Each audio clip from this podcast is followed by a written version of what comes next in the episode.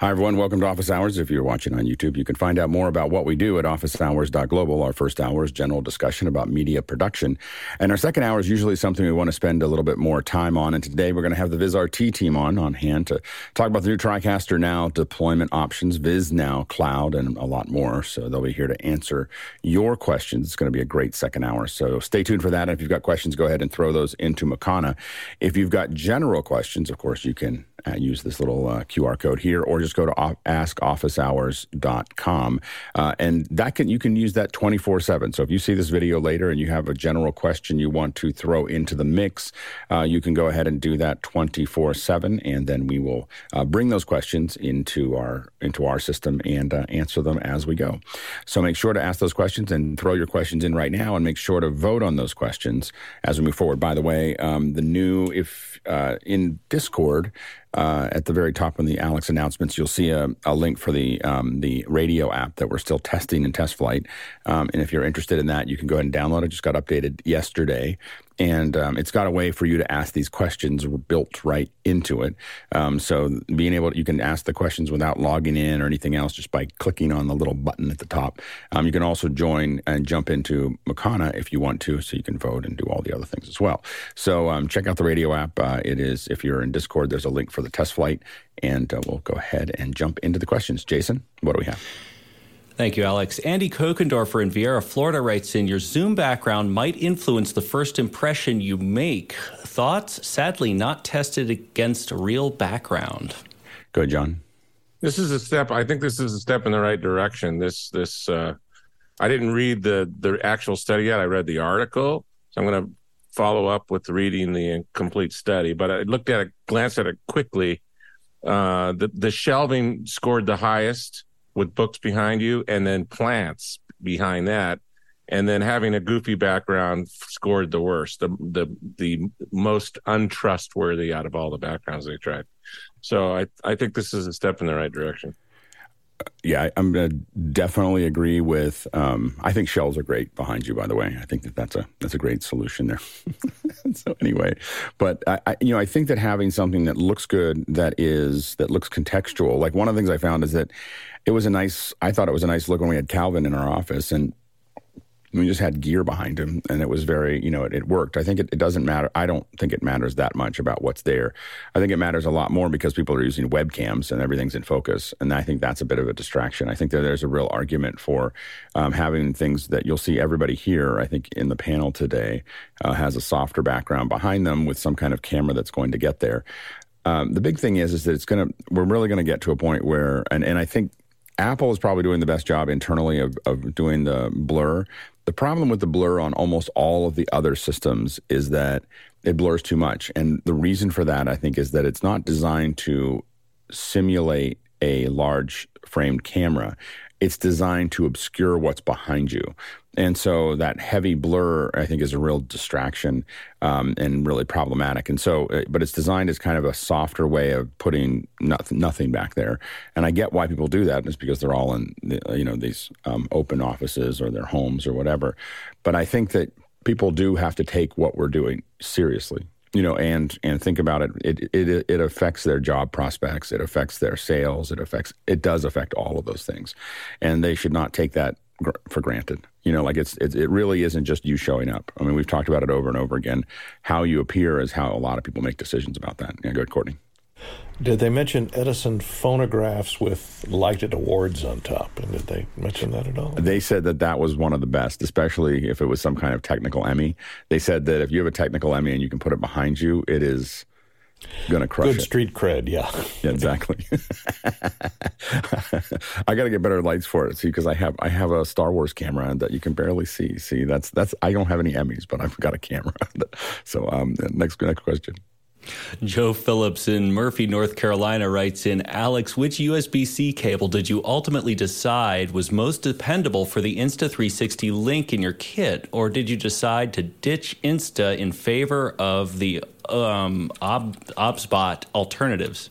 Um, I, I am still using the Insta360 because the interface to control it is, um, I have found to be um, more uh, stable. So that's that's that's there. The the ones that I'm using now with the Insta360 are the wait for it here. Let me um, these are the ones that you can see that I purchased it a couple times. Let's see here.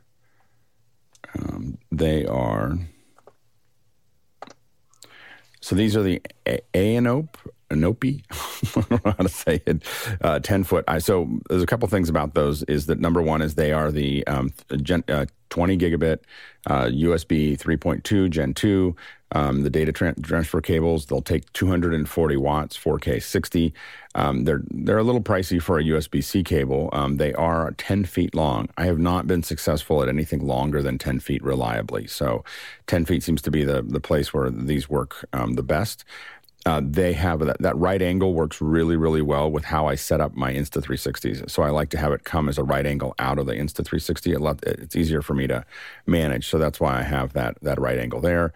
And um, and it's uh, yeah. So that's that's the one that I that I picked, um, and I've been successful. And I've got I don't know four or five of them now. So, um, and they, they work well. I pack them in with my, with each camera has one of those cables packed into the little case that I have with it. So, um, and they've worked well. Next question.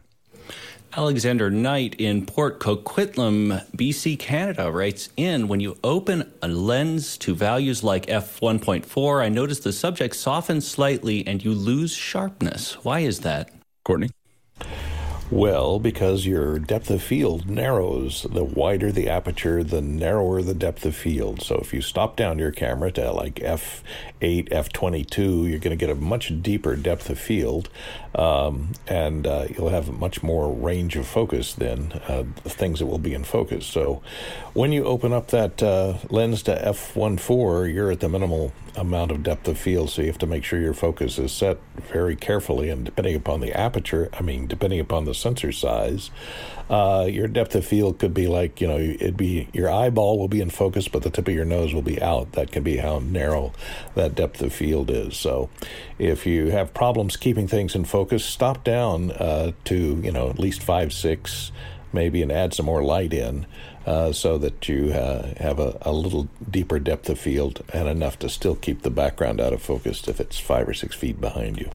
The other thing that, that is interesting about it, there's, there's two more things to add to that, is that if your camera is sitting here and you have a subject that is right here, you have to remember that the focus point is the distance from the camera. So you have, um, you know, this this focus point, but remember that in a larger frame, this num this angle at the same plane is further away than the middle. so so as things go off to the side, um, you know, as it as it goes off the side, it may be in the same plane here, but this is effectively, um, you know, probably somewhere like here.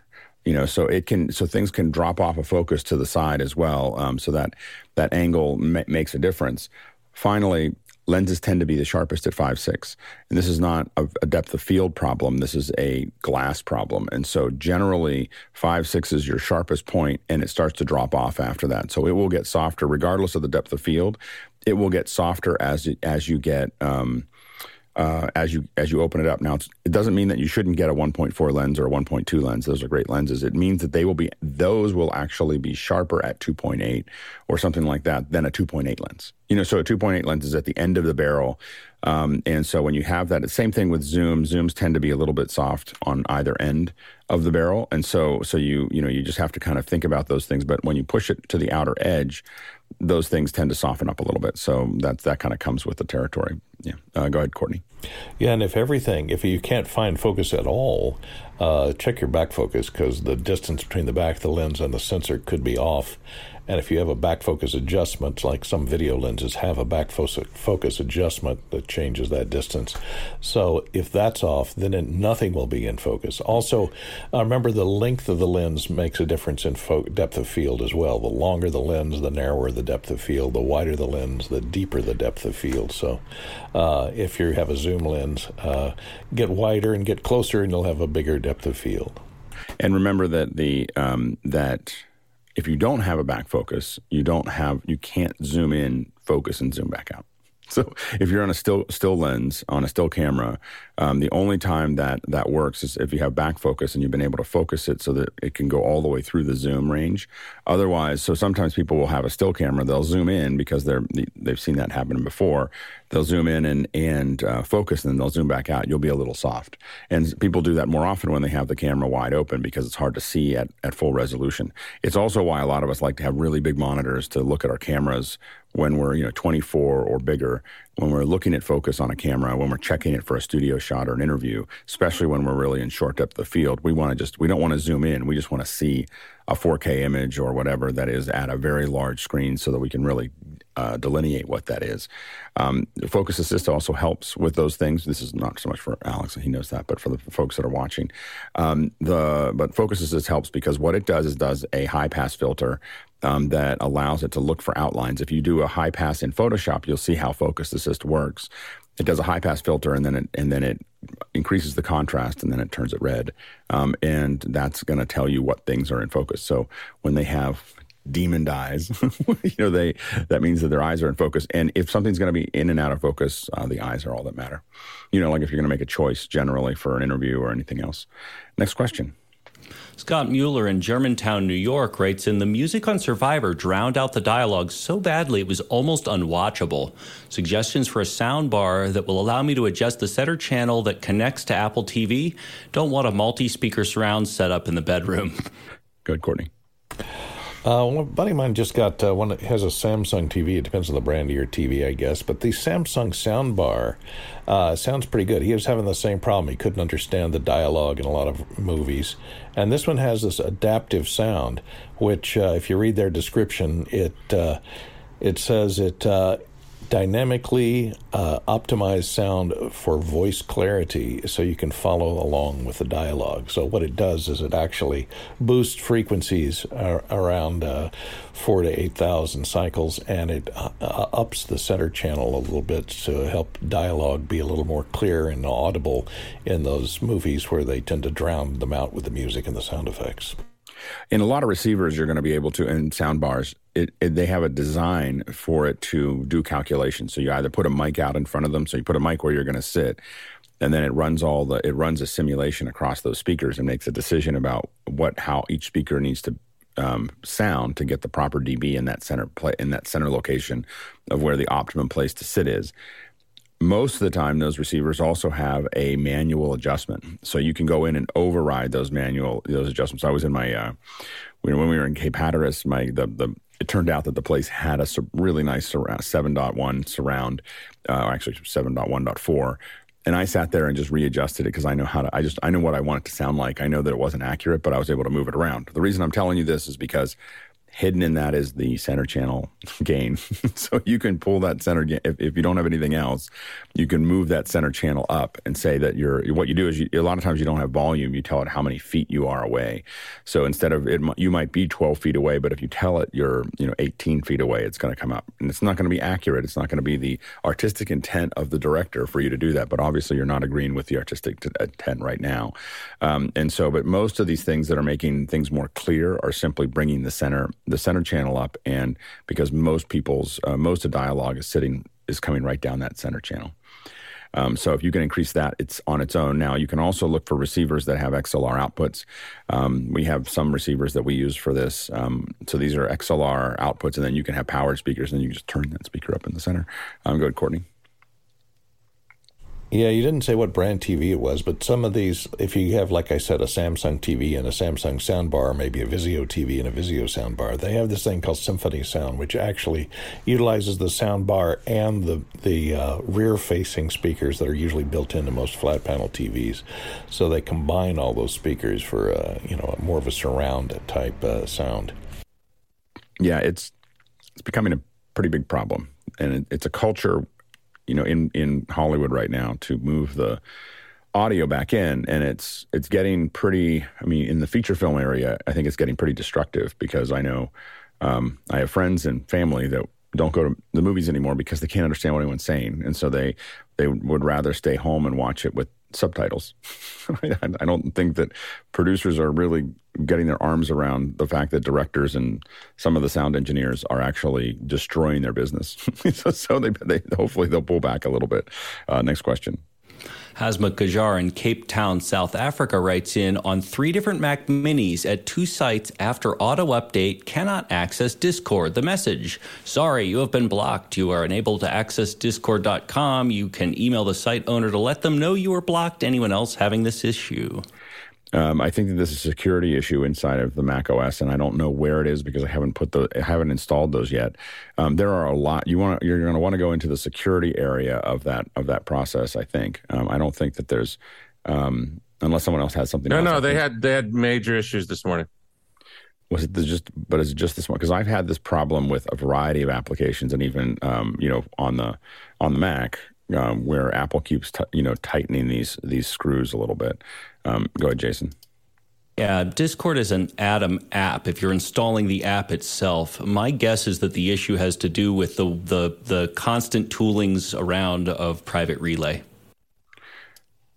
yeah i think it's it, it could be that they're having trouble with it but it could also be that there's a that the new uh, update is closing off some gaps because apple keeps on turning those dials tighter um, they're, they're doing it kind of very slowly if you look at where we are now where we were three years ago it's changed pretty dramatically and we can expect the next three years to be even tighter um, next question John Preto, both on the panel and in Las Vegas, Nevada, writes in Zuckerberg was on Lex Fridman with photorealistic VR conferencing yesterday. Thoughts?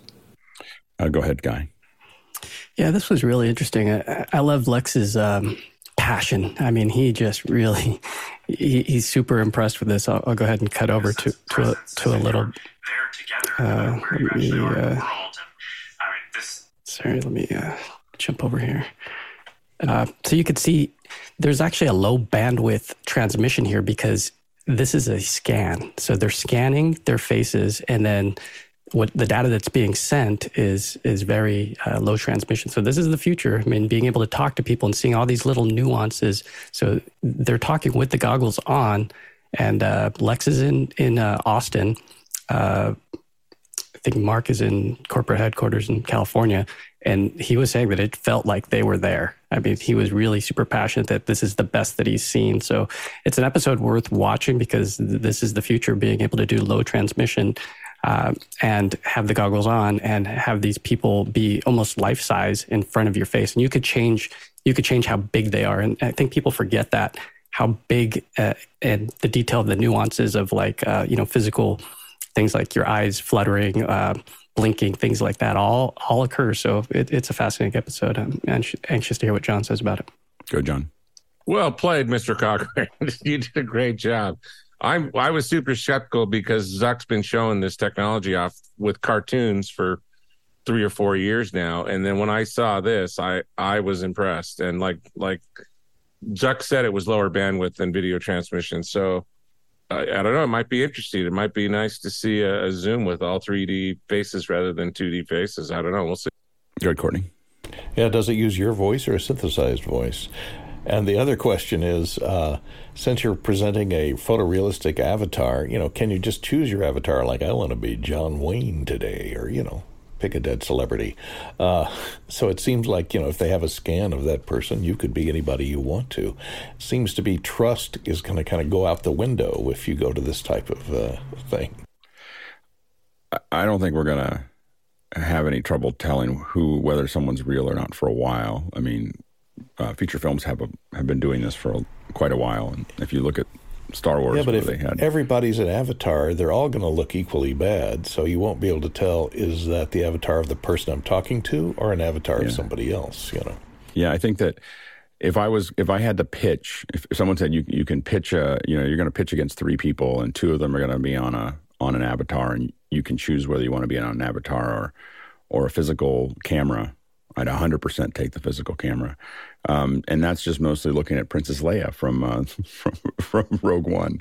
Um, you know, and that I mean that's really similar technology. So it's progressively it's getting a lot better. Um, I think that there the the uh, level of data that is required to get this perfect, and I, I think it has to be perfect for people to not feel like there's there's this a thing that we've talked about a, a bunch that your lower brain needs a lot of needs needs a bunch of things to feel connected, and your upper brain will say, "Hey, this is this is that person," and it, it feels like it should be a connection to them, um, but it's not it's not feeding the lower brain what it actually needs, which is that connection, which is going to feel much more over. This is why we try to get a, rid of virtual backgrounds and why we try to not, you know, there's a lot of things we try to turn off. Even I'll, I'll argue, even the skin smoothing stuff bothers the lower brain. Um, you know, and they just want to see, the lower brain just wants to see a real person in front of it. And the upper brain is telling it, this is great. This is the, this is the future. But the delta, between the upper brain and the lower brain. What the upper brain's saying and what the lower brain is is feeling is depression. And I think that when we look at people being connect, disconnected from each other, part of it is all this other stuff that we're doing around it. Um, and I think that we keep on thinking that you know the Splenda is sugar, you know, and so uh, and I think that um, I, you know I think that this stuff is going to be interesting. I think that you have you know we're in the early days, and I do agree that it, it could be a future there, um, and I think that there's definitely going to be use cases for it. But I think that I would hang on to a camera for as long as they let me, um, because I think that it'll be more um, in a competitive world of trying to be heard, I think a better camera will do better than an avatar for quite some time. So, um, so I think that uh, I think we want to keep on. I think that I do think that I mean Apple's doing the same thing, and I think Apple's looks weird. like you know, like I, I, you know, I think, and I think that all of these, it it really, it takes so little to not look real. Like it's just it's just like we make these sub micro movements that are us and and I think that it's really really hard to gather all of that data. And and I looked at that one and it still has this little bit of a you know um, what I would call dead eye you know um, that it, that it, that occurs. It's much better than everything else but it's still in in the dead eye world. Um, and so um, you know so I think that's the that's going to be the challenge. But I do think that we're going to see the technology get a lot better and we'll talk about this later and go wow we didn't think it was going to work and look at it now. But uh, but it's not quite. I, I still argue it's not quite there yet. Um, next question. Tlaloc Lopez Waterman, this time from Phoenix, Arizona, writes in PSA If your ATEM is out of warranty, BMD won't fix it at all. Time to get out the soldering iron and Torx bit. Any advice from the panel? Courtney? Uh, yeah, go for it. I repair all of mine, whether they're under warranty or not. Uh, just a note on that power uh, connector on the ATEM Minis is it's a 2.5 millimeter internal pin, not 2.1. So don't make that mistake because most uh, most of those coaxial power connectors that are 5.5 millimeter outside uh, have a 2.1 millimeter pin, but these have 2.5 millimeter pins, so it may not fit if you get the wrong one to replace it. Uh, so bear that in mind, but just go in there, and if it's just broken loose from the motherboard, you can solder it back. Uh, and if you look at where those traces go, you could even run a little jumper wire from the connector over to a solder pad somewhere near for the same, you know, where the plus five, plus, uh, 12 is and where the ground is, so that if it breaks loose again, the wires keep it connected. So that's my tips. Good, John. Uh, a Weller soldering station, a solder sucker, solder wick, and a um, a sponge pad to clean your tip. And, and if you don't get that, come to my house and we'll fix it together. Very good. And and uh, just remember that time matters when soldering. if you if you don't do a lot of it, you can do you can have it not work just because there's too much heat over a too long of a period of time. So you just want to be uh, fast and accurate. Now, next question. Ian Alford in London writes in which low budget mic arm should I get for using at my desk in Zoom calls? How do I avoid uh, desk noise going through the arm? Yeah, it's a great question. We, uh, I, I have um, mine is connected to another desk, so the way that I don't have any, you know, I can hit all I want here, and I don't pick anything up because uh, this arm, this is an Ultima Two arm that I have. It's not cost effective, um, and it is. Um, but I have a desk, a work day, a work desk um, next to me that it kind of holds all my cables and other stuff over here. It's why I can grab onto things really quickly when people are talking. Is usually I have a lot of them sitting on this desk the uh, but I keep it connected to a different desk, and I've done that for years. Um, it makes it a lot easier to keep it there. Uh, I would I would recommend an underslung arm as opposed to um, an, over over arm. Uh, the one that is the most cost effective, in my opinion, is the Elgato uh, LP. is a is a really good one. A good guy. Yeah, it's the one that I'm testing out right now. Is that Elgato? It It's it's inexpensive. It's not the best. It, it's kind of one of those buy once cry once things. This one I'm kind of feeling like I'm squeaking by. I mean, I really want one of the the OC whites or something inexpensive, but it, this one does a trick. And as far as translating. Um, uh, you can get a better shock mount. That's one of the things that isolates the microphone, so it's it's suspended in midair, and that way some of these uh, you know things on your desk don't translate through. I'm not using a shock mount on mine, so mine will. But that's a great tip, Alex. As far as putting it to another desk, I think that might be my next next move. I like it. It works great. Yeah, good, Courtney. Well, Alex and guys, uh, suggestions are great if you can afford it. The cheap arms for them is like $125. For me, you know, the cheap arm is the $19 ones or the $20 ones. And what I do to make these work is you see those springs on there. What I do is, and you'll hear the noise when I pull it out. Boom. Is I take a piece of uh, neoprene foam and I wedge it between those uh, between the springs and the arm, and that dampens the springs so it doesn't conduct any sound, any you know, touching the arm or touching the uh, desk that it's on sounds don't uh, then reverberate through the springs in there. And the other the other thing is, of course, make sure your your microphone is shock mounted and has a good shock mount, like a you know one of these spider type uh, elastic suspensions on it. And that does a great deal to dampen any of the noise that would come down the boom arm itself. Go ahead, Alex.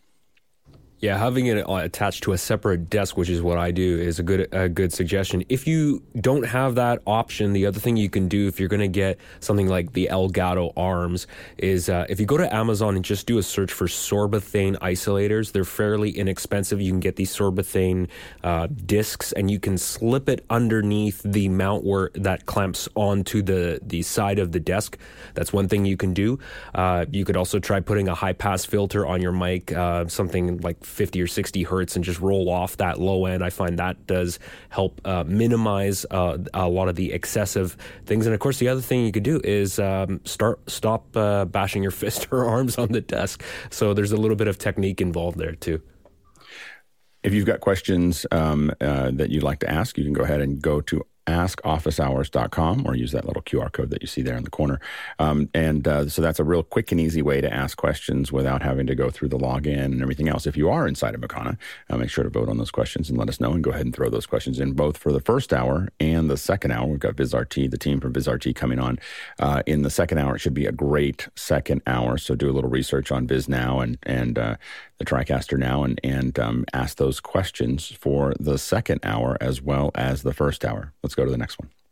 Chris Clark in Tempe, Arizona writes in According to the New York Times, the Writers Guild settlement broke new ground on the use of AI that will benefit workers in many sectors. Discuss, and he includes the New York Times link.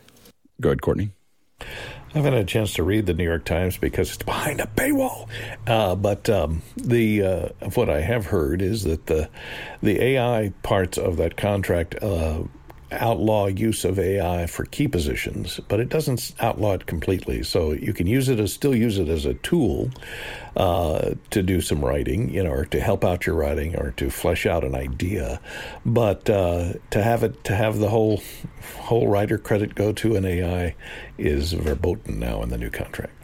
Yeah, I think it, my understanding of it is is you can still use the, all the writer's work and writer and writing from the past to train the AI. The writers can work with the AI, but they're gonna even if they even if AI ran the entire you know wrote the entire script, which won't happen anytime soon, uh, the writers would still get uh, not only credit but paid for that for that use. So um, so it does it keeps them in the in the curve, um, but it allows them to use the AI. Because the, the, the, problem with not being able to use AI is that there are many things that AI could potentially do better. For instance, uh, AI could, um, you know, if you say, well, say this like JFK or say this like Martin Luther King, uh, a, a writer may have a hard time really visualizing exactly how to say that, where the AI, AI might give them ways of, you know, colloquialisms or mannerisms or other things that it might be able to rep- reproduce faster than the writer.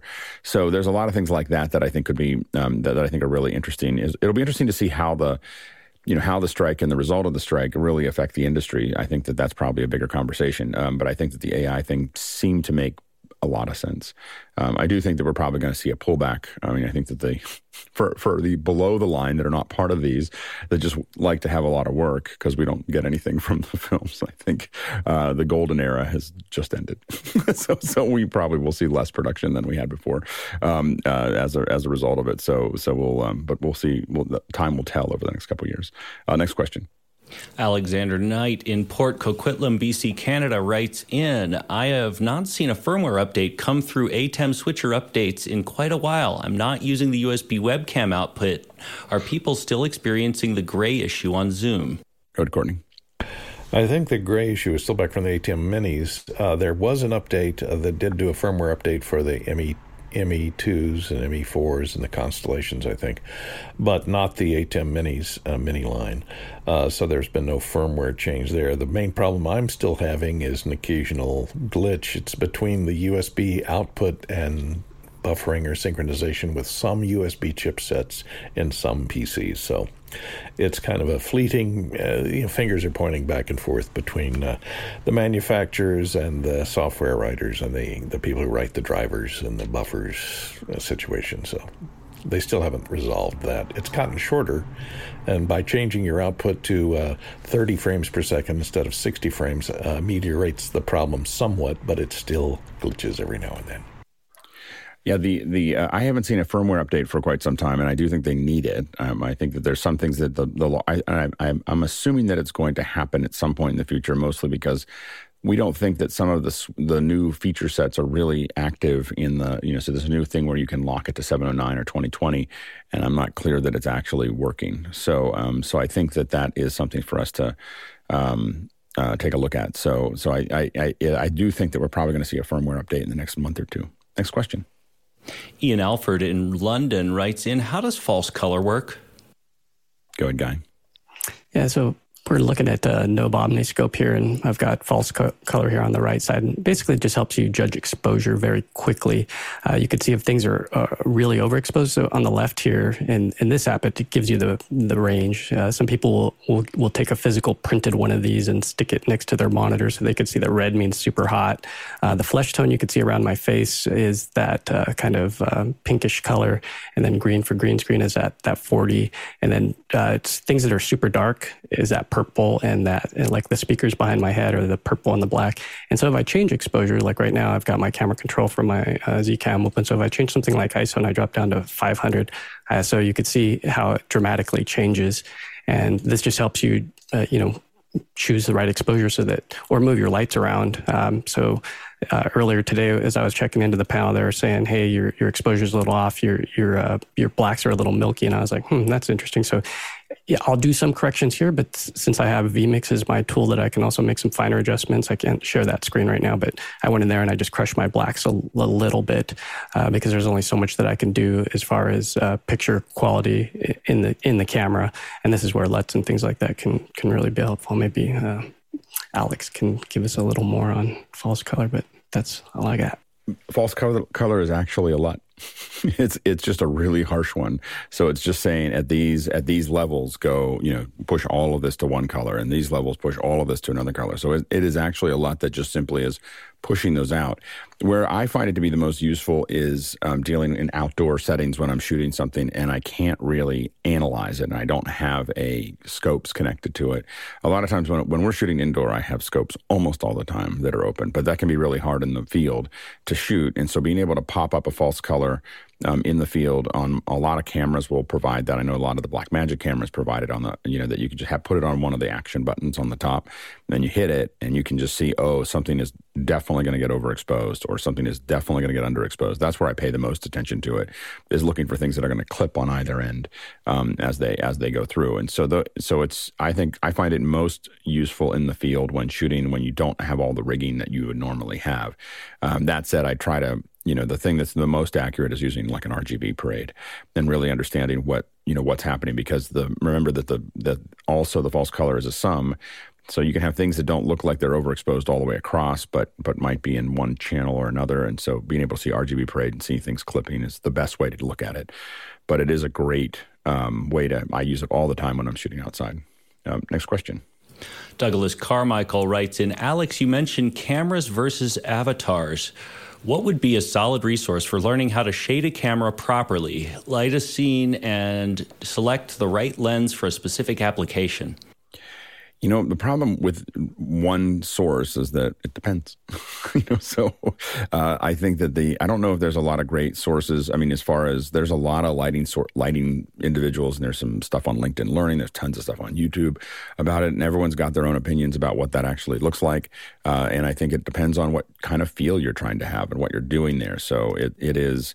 Um, I think that there are tons of resources. I would just keep on looking at the ones on on YouTube. We're hoping to, um, you know, have a small area where we start to do some of these things like interview lighting, green screen lighting, photography lighting, those types of things. We're, we're working on right now for the spring uh, for office hours, but um, we, we have to do a move, so we're going to do it in our building. But I think our building's going to go away.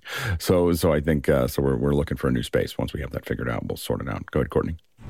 And if you're looking to be, you know, move really up in the ranks, you can look uh, uh for the ASC master classes. If you got some deep pockets, 900 bucks. They're virtual, so you can do them from at home. So you have a ma- two-day master class coming up October 14th and 15th with two award-winning uh, ASC cinematographers that will teach you all about lighting and cameras and lens selection, everything you need to know to get up up in level to be a cinematographer. And, and one of the most important things is to do it. So getting a, a, small kit doesn't have to be super expensive, but getting a, a, a relatively good camera um, and a, couple lights and, and some stuff to start to, and shoot interviews for people or do it for you know a, nonprofit or your local church or whatever whatever you want to um, contribute to. There is nothing that's going. There's no amount of study that's going to replace doing it, and all the study gets way better after you've done it because you'll sit there and you'll have real questions from from real challenges that you had in the field and that's the best way to learn is to do that and then come back to places like this and ask questions um, that are specific next question Mike Edwards in Brooklyn, New York writes in Morning, everyone. What are the panel's thoughts on the new Raspberry Pi 5? John? I'll let you know. I've got I've got four fours uh, four, no, sorry, three 400s. I like the 400 because it's got the keyboard embedded. And I've got two threes, and I'm going to use it for my pumpkins, but I won't get it in time. I don't think. Maybe. Uh, when are they, ship- are they shipping yet? Yeah, October, mid October mid October. Yeah, yep. so they'll be coming out soon. Uh, really excited to see how they how they turn out. I think it's it, it looks like a huge jump forward. Um, so uh, it'll be really interesting to see. I am a little concerned, you know, given the way I've used mine in the past about it not having an. I think it doesn't have a headphone jack. Is that right? It doesn't have an out, um, headphone output. That seemed like an odd thing to take out. Like to me, like I was like, hmm that's a really interesting thing to because just there's a lot of easy ways to do that now. It's become harder, um, and I I thought that that was an odd an odd thing to remove. I'm sure there was a good reason, but Courtney. Yeah, I wonder. They said there's a way to get composite video out of, out of it if you uh, solder something to a header on the board. I wonder if there's the same if there's yeah. the same output for audio analog audio out as well. I wonder if it, it appears somewhere on the board that you can pull it out, or if they just keep it in the digital domain the entire time and send it out the HDMI port. Right. Yeah, I'm not sure. Yeah. Next question. Ian Alford in London writes in What are the main advantages of the Blackmagic iPhone camera app over other camera apps on the iPhone? Alex? Yeah, there's actually quite a few. The, the, most important one to me is it has a cost of zero dollars, which is pretty important, especially uh, for me, for someone that does not have the need to pay. Um, I don't use these types of apps enough to warrant paying a subscription fee uh, for apps like Filmic Pro. Um, there's something about Filmic Pro's controls and UI that just always have always bugged me, and I just find found that the controls on the Blackmagic app just were so straightforward and, you know, I only have an ATEM switcher. It's not like I even have Blackmagic cameras, but the UI does feel consistent, does feel familiar, um, and it's an incredibly robust app. So I think if you're wanting to, uh, if you want more control over the camera settings on your phone and you don't necessarily want to pay a subscription fee, you should really look at it. And correct me if I'm wrong, I, I think you can load LUTs on the on the Blackmagic uh, app, but maybe somebody else can chime in on that. Good guy. Yeah, you can definitely load LUT. So, yeah, free. I, lo- I love the price. I did pay for Filmic Pro. The, the one thing I do miss is the ability to uh, view on another monitor, which you can get around that by doing things like right now, I'm sharing screen over NDI. So I'm running the NDI capture app, and that's how you could see the screen right now. Otherwise, it would be, uh, you know, where you can go into the settings and you can choose if you want uh, clean HDMI out. So you can say, uh, here HDMI clean feed, which is what we loved about uh, Filmic Pro, and we're willing to pay good money for it. Now you do have the the codecs that are all the way up to 444, which would just eat through a ton of space on on your uh, device. So there is that option though. That, that's when you ask what's the, what's the big deal. It's the codecs and then also this fine control. So you can go up here and you can choose your shutter. I know, well, this is coming across, but I'm dropping down to 148. You could change um, your uh, frames per second. You could change the lens. So if you're on the phone, you'll have, you know, multiple different. So I, am just running this on an iPad mini for testing. Uh, so this only has the front camera and the 28 millimeter. Otherwise, it'd have more. And then you have things like the ability to send to Blackmagic Cloud, which is the big deal. Uh, Filmic Pro does have integration with Frame.io, so that is for for those that want to do that. And you also have chat. So if you're if you're uh, connected with with an editor and you're uploading this stuff to the cloud, you can chat with people. And then you got VU meters, and you got this this nice histogram and the ability to to touch and focus. And yeah, there's oh yeah, and then all the guides. So if you want, uh, you know, to turn on the classic uh, uh, real thirds. You can uh, have that grid up. Uh, there's different. Uh, here's the ability to to view LUTs. I don't know if, you, if, that's coming across, but you load LUTs over here in the settings, which are here. So and then you can display the LUT, and here's where you load the LUT. So that's all the the reasons to use that. Yeah, I think that um, in addition to being free and having a really robust interface coming right out of the gate. I mean, it, that's the that's the thing that's kind of amazing is that because they've been doing because Blackmagic's been doing this for a long time with their own cameras, the interface was feels very much like a Blackmagic camera just for the iPhone. Uh, I have a feeling that they also just I think when we look at it going forward, they have an enormous amount of resources to spend on this, and I think that they're going to. I think this is not just a little fun little app.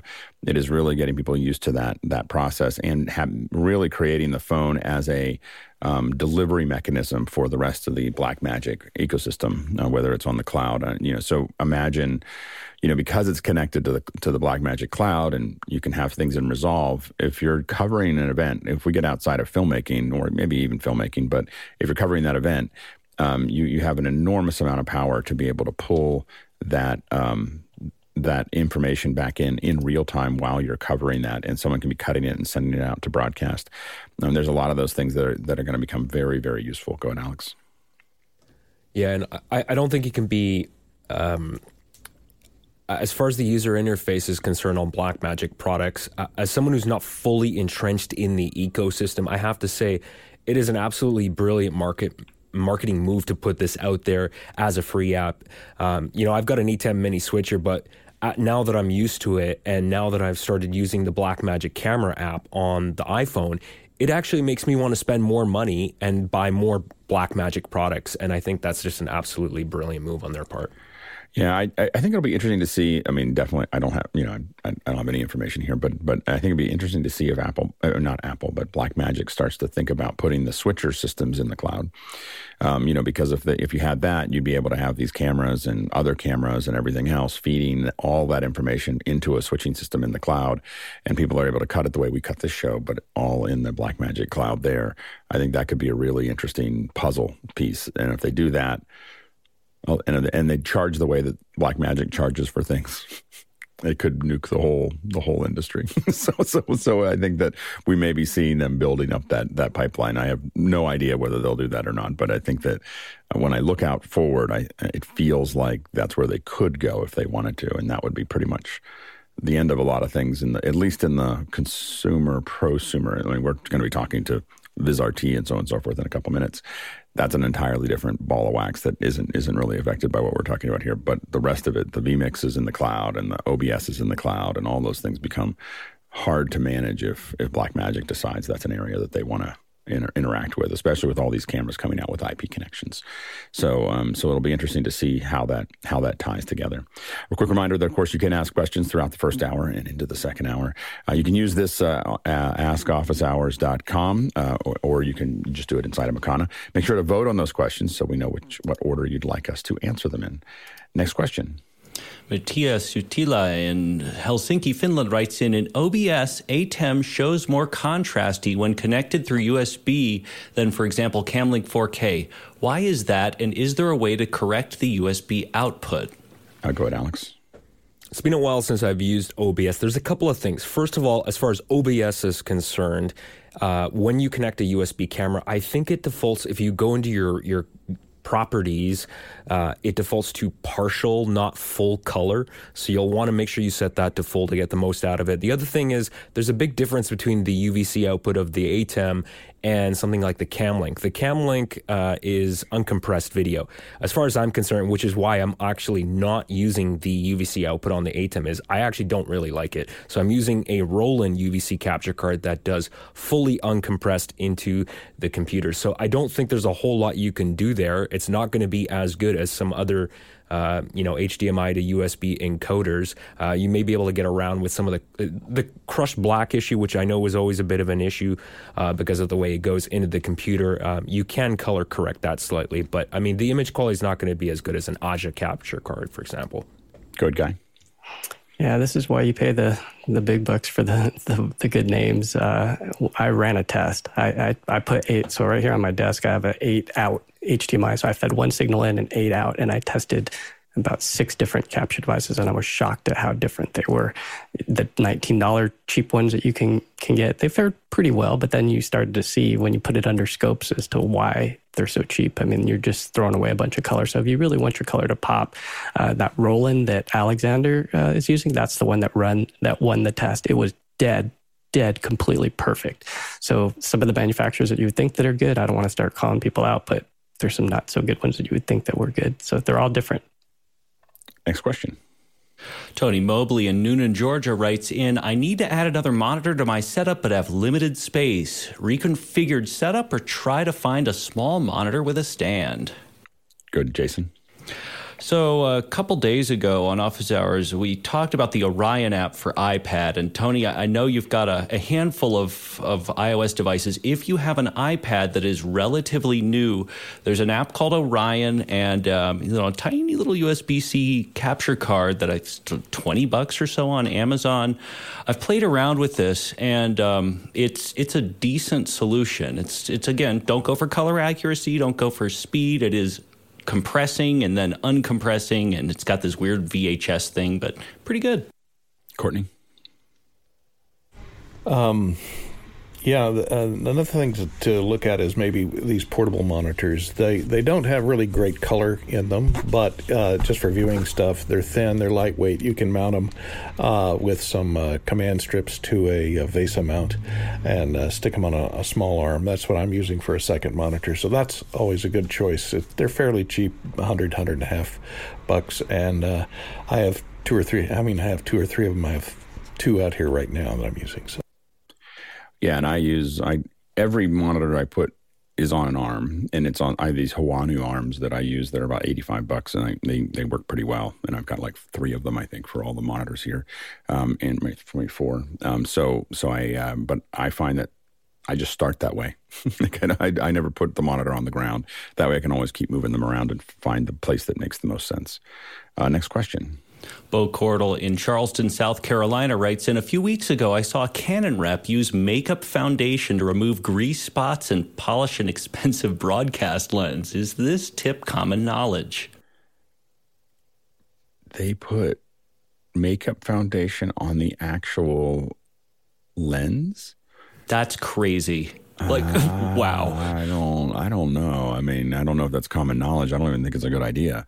Like, I uh, maybe, uh, maybe it could work. I mean, technically, the foundation should be not as hard as the the glass or the, but it feels like with the filters on the front and everything else, I would not.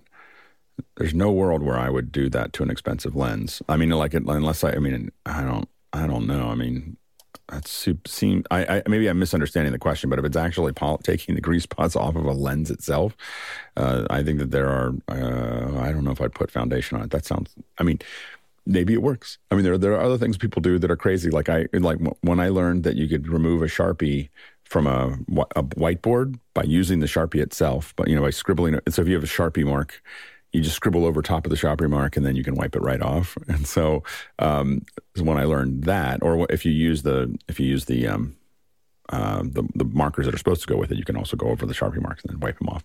So I, I'm willing. That sounds crazy enough that I'm willing to suspend disbelief. But the idea of putting makeup foundation on the front of my lens seems like I would be scared to do that. Now go ahead, Courtney. Yeah, because I think Makeup Foundation has a talc, a very fine talc in it, which is an abrasive. And so that's going to actually wear through any coatings that are on that lens, anti reflective coatings, whatever, is going to cut through that stuff pretty fast. So I would not do that unless it's a plastic lens. You might be able to polish it up with some very fine grit, uh, like makeup or toothpaste. Uh, but uh, other than that, I would not use it on a glass lens or any kind of coated lens. And just because we think it works, you know, like we, we thought the talc was safe and it turns out it's cancer causing. so, so like note that too. Next question. Uh, Paul Buchanan in Columbus, Ohio writes in not a question, but I noticed the, that AWS MediaLive added audio meters LKFS to the web interfaces preview. That will be very helpful to have an inline to help monitor and troubleshoot. Yeah, it's really powerful to have that. I think they just added that to it recently. Uh, we wish that they would look at what Blackmagic does with the web presenter and put that all into AWS. Because, and a lot of us have asked for that for years um, because the, the, the web presenter has such a great interface and gives you a lot of telemetry. I really feel like um, Amazon really should be putting telemetry into MediaLive um, because it, we need to be able to see what's going on. Like you know, uh, I got a signal coming in, being able to have that telemetry there, and a lot of the, especially if the encoder will support it, it seems like it would make a lot of sense. Uh, next question. Uh, Peter Belbin in Houston, Texas writes in Blackmagic is not fixing the web presenter 4K high bitrate streaming issue. If we call BMD support and register complaints, perhaps it will help raise the profile of this issue and get it fixed. Uh, you'd have to tell us what the issue is. so, so I don't, I don't know what the issue is. That you'd, you'd have to be more specific about the the actual issue that we're that we're talking about. But maybe you can send us something more detailed, and we'll we'll talk about that. Um, next question. Tony Liazzi in Seaford writes in I would like Zoom to give notification that someone is joined from the browser instead of the app when we let them in the room. It should if they register like if they're just joining without that it wouldn't i don't think it would know how to do that but i think that it, it should if it if they're a registered participant in the room it should tell you that they're joining. Um, but i have to admit that we do everything we possibly can to keep people from joining on the web. So um, you know we will um, talk to them ahead of time, work through that. Uh, the web app, in my opinion, is just a disaster. Um, and so um, you know the web the web solution on all of these, not just Zoom, but they're all disastrous. And so I get that you might have some people who are unwilling to install an app or they can't because of security. Um, but I would do everything I could before I tried to figure this out. I'd do everything I could to to do that. Now I will also say that uh, I tend to be there before they get there. like I don't my the way I have this set up is I put everybody, I want to make it as easy for people to join as possible. So I put them all in a waiting room and then I bring people in. So I'm, I'm always there. And I, if I'm setting up the meeting, generally I'm always there a minute or two before and I bring people in. And that way they can have the shortest URL. They don't have to have the password or they don't have to log into um, Zoom or anything else. They have this nice short URL, um, but you have to do one of those things. And so I, I keep it short and easy for them to jump in and then I bring them in manually. Go ahead, John. I would pronounce Tony's last name Louis Liuzzi. Liuzzi. Next question. Chester Sweeney in Las Vegas, Nevada submits with a QR code. An old friend of mine is putting his old band from the 90s back together and, against my suggestion, wants to find a good eight channel analog mixer between three and $800 range. Any suggestions for this crazy analog adventure? Alex? Yeah, if you're going to go with an analog mixer, I, there's two links that I'm sharing here uh, in the chat here, made by Yorkville. The eight channel board is the PGM8, and if you need more than six mic inputs, you can step up to the PGM14. Full disclosure, I work, I work for the company that manufactures these. They're made in Canada. They are made out of a really sturdy steel chassis, and we rent them out all the time, and they're pretty bulletproof. Which means that it, you know I'm sure that that's very they're very nice, very nice mixers. And they if there's something goes wrong, it's probably like a little display that says sorry about that. It just apologizes. it goes into the uh, sound. Sorry, about that. I know it's LED. not great. It can't do other things. It's just a little light underneath a little thing that just says sorry about that. Sorry. Go ahead, Courtney. Yeah, but if you want that, uh, you know, that garage band sound from the 90s, you know, these Soundcraft, they're still available. These EFX12, now these do have a digital uh, effects processor in the output, but I think they're all analog internally. Uh, effects are Mackie, Mackie 1202s or, I mean, 1404 or something like that from that period of time are still available, and most of those are all analog. They may have USB out if you want to run it into a uh, a workstation, but they also have analog out that bypass the A to D conversion. And if he gives up on that, the XR18 is in that in that price range, and it'll sound a lot better. Um, next question. John Richardson of the village of New York, Florida writes in the last box to check for Blackmagic would be NDI. What is their reasoning for not touching NDI? Guy.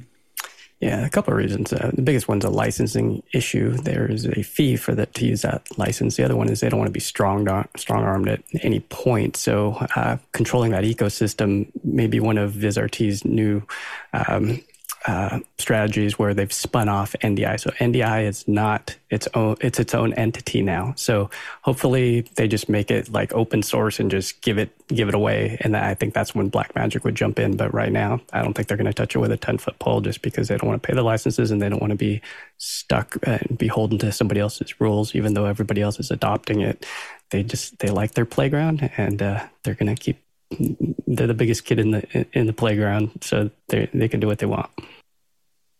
Next question. Bo Cordell in Charleston, South Carolina, writes in: Has anyone uh, has anyone used the NetTool.io devices for network diagnostics and troubleshooting? Uh, I haven't used it, but this looks amazing.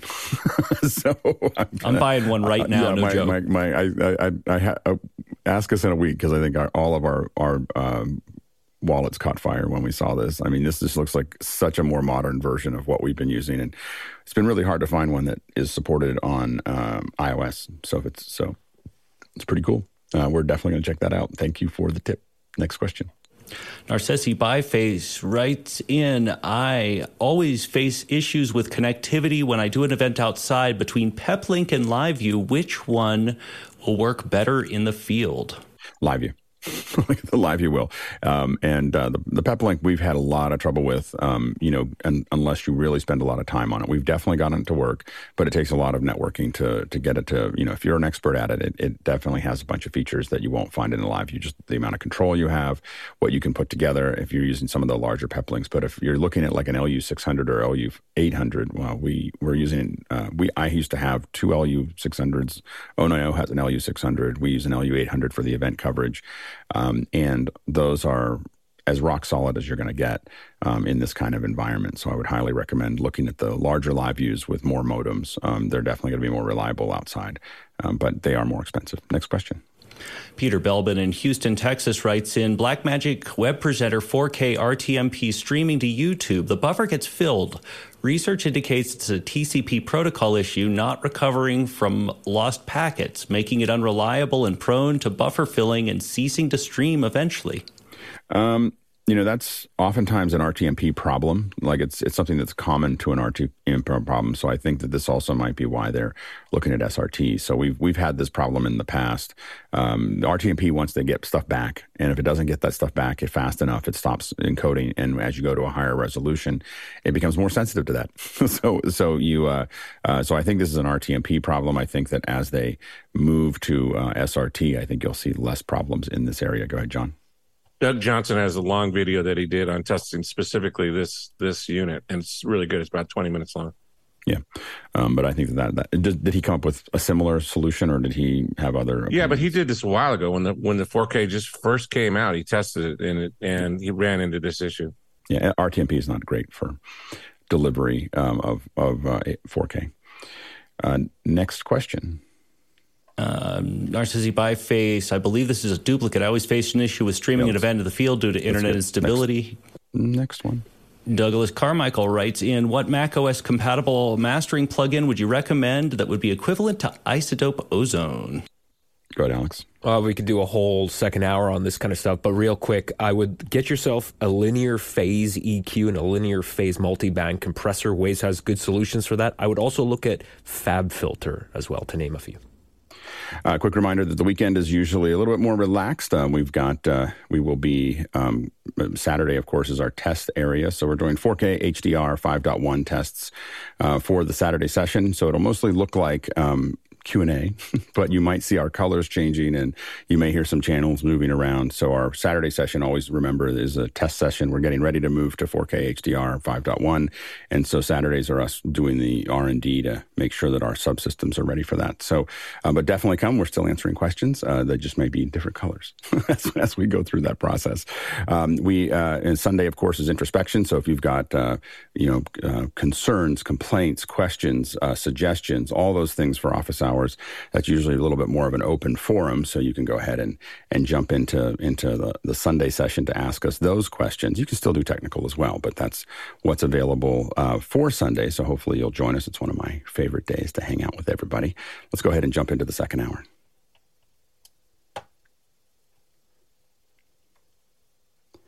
Welcome back to the second hour. We're really excited to have the team from VizRT here today. Uh, John Riddell uh, is um, the global lead for cloud live production for VizRT and a highly experienced technical director and tech ops manager with over 15 years of expertise in the broadcast industry. Uh, Michael Lang is uh, a live sports techni- technical director with over 13 years of experience in broadcast in, in the in the broadcast industry. Um, he's also the owner of Lang Productions, providing virtual control rooms in the cloud. And Jeff Keithley, of course, we all know, this is part of our group from Pizzazz, uh, and he is the chief problem solver, uh, 20 plus years uh, of a NewTek uh, user of new tech and now VizRT products, including uh, championing the uh, cloud movement since the beginning. He's he um, his head has been in the cloud for 10 years. so anyway, so we're really glad to have all of you here. Um, and, uh, you know, I think IBC was a big, uh, a big move. We made the announcement uh, of the, um, that tech is now officially VizRT. Can you tell us a little bit about, about that and what that actually means? Yeah, Alex, thanks you. And for everybody else, you know, thanks for joining. I'm really happy to be on here and talk to you guys. Um, IBC was a, a, really big show for, for VizRT Group. Um, and yes, r- right before IBC, we made a, a, a, big announcement that, you know, the NewTek brand is, is finishing its final transition into VizRT Group, whereas the last uh, three years, Viz, uh, VizRT and NewTek have really been operating as one company but two separate logos. And uh, you know, we we internally uh, decided to run this company as one single logo. So that's as you can see in the the press releases and the marketing, uh, where one VizRT comes from. Um, I think the important part to touch on that is that as far as the NewTek portfolio products, you know, people behind it, um, nothing is changing. The partner network is still there. R and D still based out of San Antonio. Products still coming out. Um, this is all just people's uh, logo on their business cards and and at the end of their email addresses of a change. So the so the TriCaster is still the same TriCaster, or will continue to evolve. Is there anything anything that you see that t- from the VizRT technology that might affect the TriCaster as it as you move forward? Yeah, so the TriCaster is, you know, a, a huge, you know, powerhouse of the of the company. Um, uh, it's a building block of of what VizRT has um, along alongside NDI. Um, the TriCaster is going to move inside the portfolio as a product line. So think of TriCaster now as a production switcher. Um, it is a production switcher with a series of different um, tiers of resources. So you have um, three main pillars. You have on-prem, um, the when you say the word TriCaster, you think of that physical box um, with its I/O, and uh, you know a lot of people here, viewers, know it. Um, and inside of that that hardware will be different resources, different um, level, um, different box frame, right? Up from the mini to um, a TriCaster One Pro or a TC2 Elite. Uh, the second pillar would be uh, where VizRT is really um, pushing the space is in cloud. Um, and when we say cloud, that uh, really angles and uh, pushes towards Vector um, or uh, VizNow, um, our deployment tool, where you take the software and deploy it into your own um, personally hosted public-private cloud. Can can you break down for us the difference between you have TC now, you have Viz now, and you have Vector, yep. And and how do those how do those cover the the different verticals that are out there? okay, there? Yep.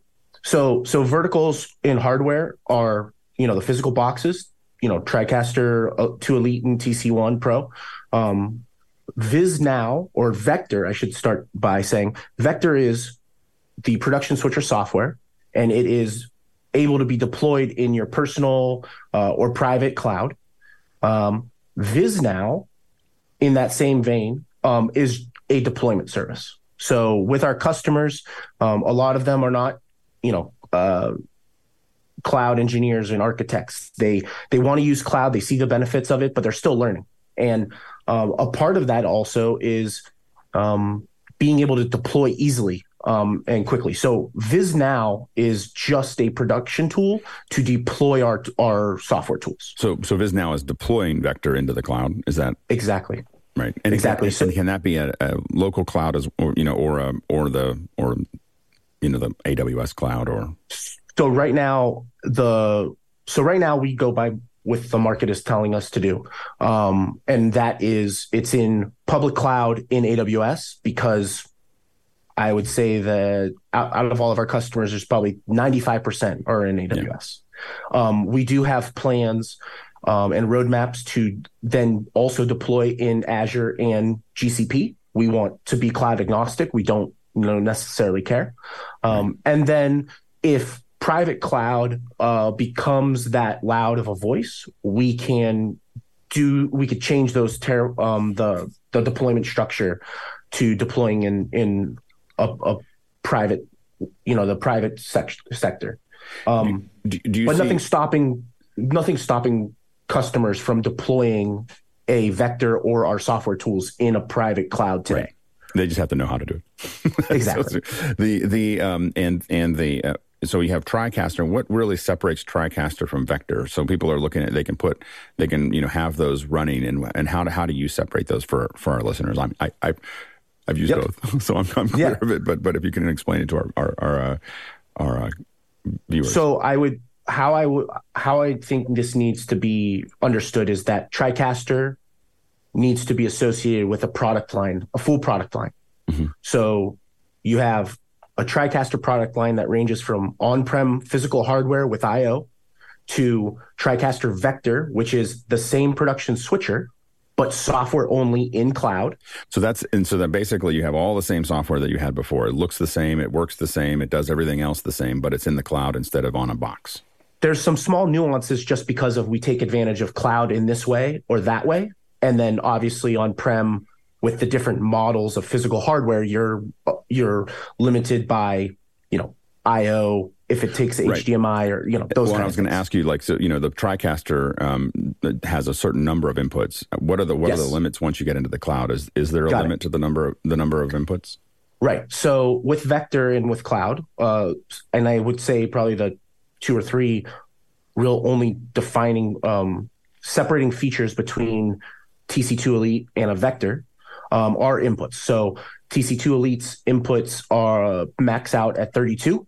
Vector uh, tops at 44. I think that um, number uh, with cloud and being able to do different stuff that we can, um, uh, building out instances, that number can can turn on. I think at the time we just settled on 44.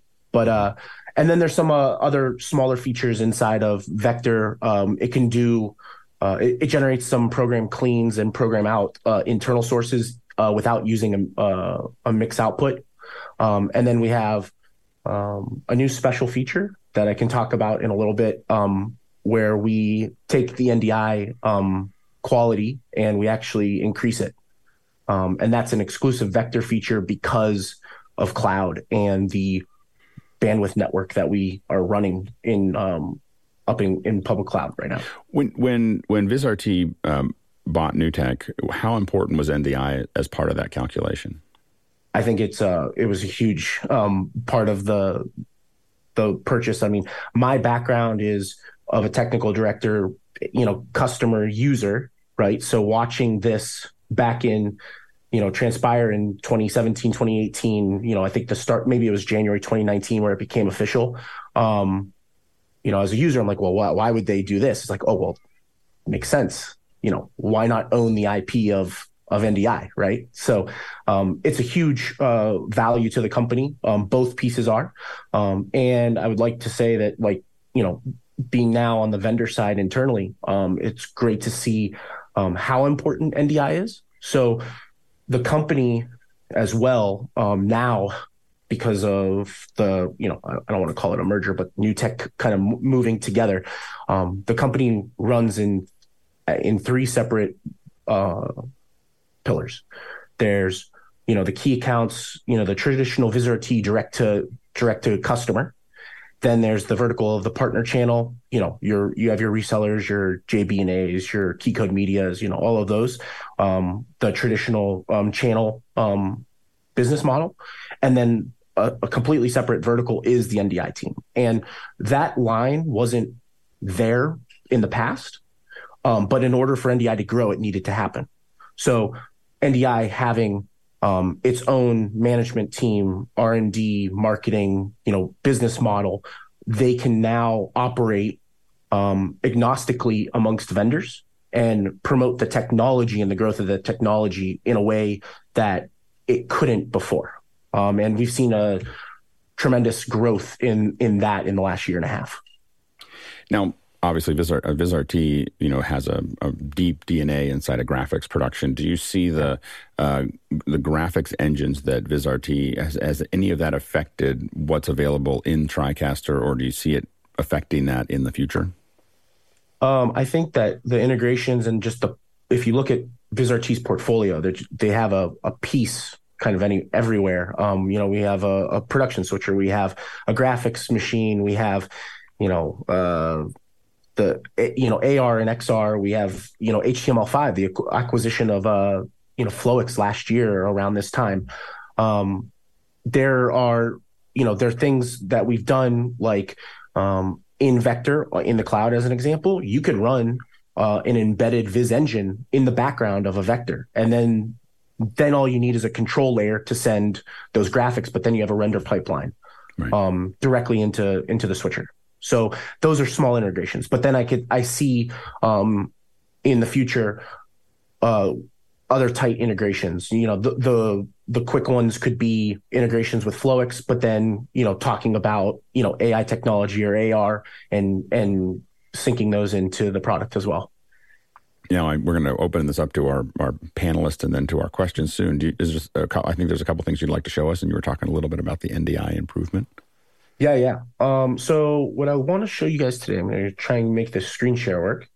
So a lot of people, so we can show it off, is um, VizNow. It's that deployment service we were talking about. Mm-hmm. So I have this running in our AWS um, account. Um, and this is sort of the splash page for uh, VizNow. This gives users um, administrator access to the account. Um, your admin team. Can you guys see the screen? Uh, we're seeing white right now, but um, we saw it. Uh, yeah, we'll see what's happening. I see here. that there. Yep. I want to make sure we see that before I start mm-hmm. talking. We're good. I see. Uh, we see the squares right now. Yeah, you can see awesome. it up here. You can see it up here in the program. If you if you look at it, you'll see what we're seeing. Got it. There. Okay. All right, good. I see the program monitor now. Okay, so this is the main dash for for VizNow. So um, in here, you could see uh, these different boxes. Uh, these are control rooms. Um, this is all deployed uh, separate VPCs inside of your AWS account. Um, I'll get to into um, a control room in a second, but I just want to briefly uh, browse the top co- corner here. So up here in core, this is our license server. So we stash all the license server structure here. Um, this allows you to load all your Viz VizRT licensing um, into this machine, and then those licenses talk across all of your different VPCs.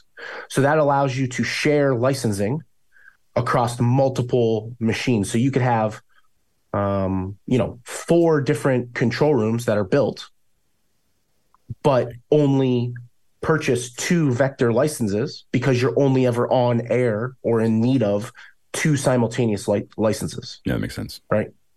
Um, and this is something that, you know, this is pure um, feedback from our users and and broadcast partners. They were they're looking at ways to scale their productions and utilize cloud. One of the the main things in that is licensing, right? How can we turn on and turn off instances when we need it? But you know, I may need to build ten different control rooms because of different configurations or what it whatever it is. But I only need, you know, I'm only ever on air th- with three simultaneous shows. So um, that's where the where licensing stays and lives, and then um, users. So inside of an organization is great. Um, you can get, grant access um, to users in the space, and then uh, give them access um, to either build and destroy um, workspaces, um, only build workspaces, or just be an operator. Um, so, as an example,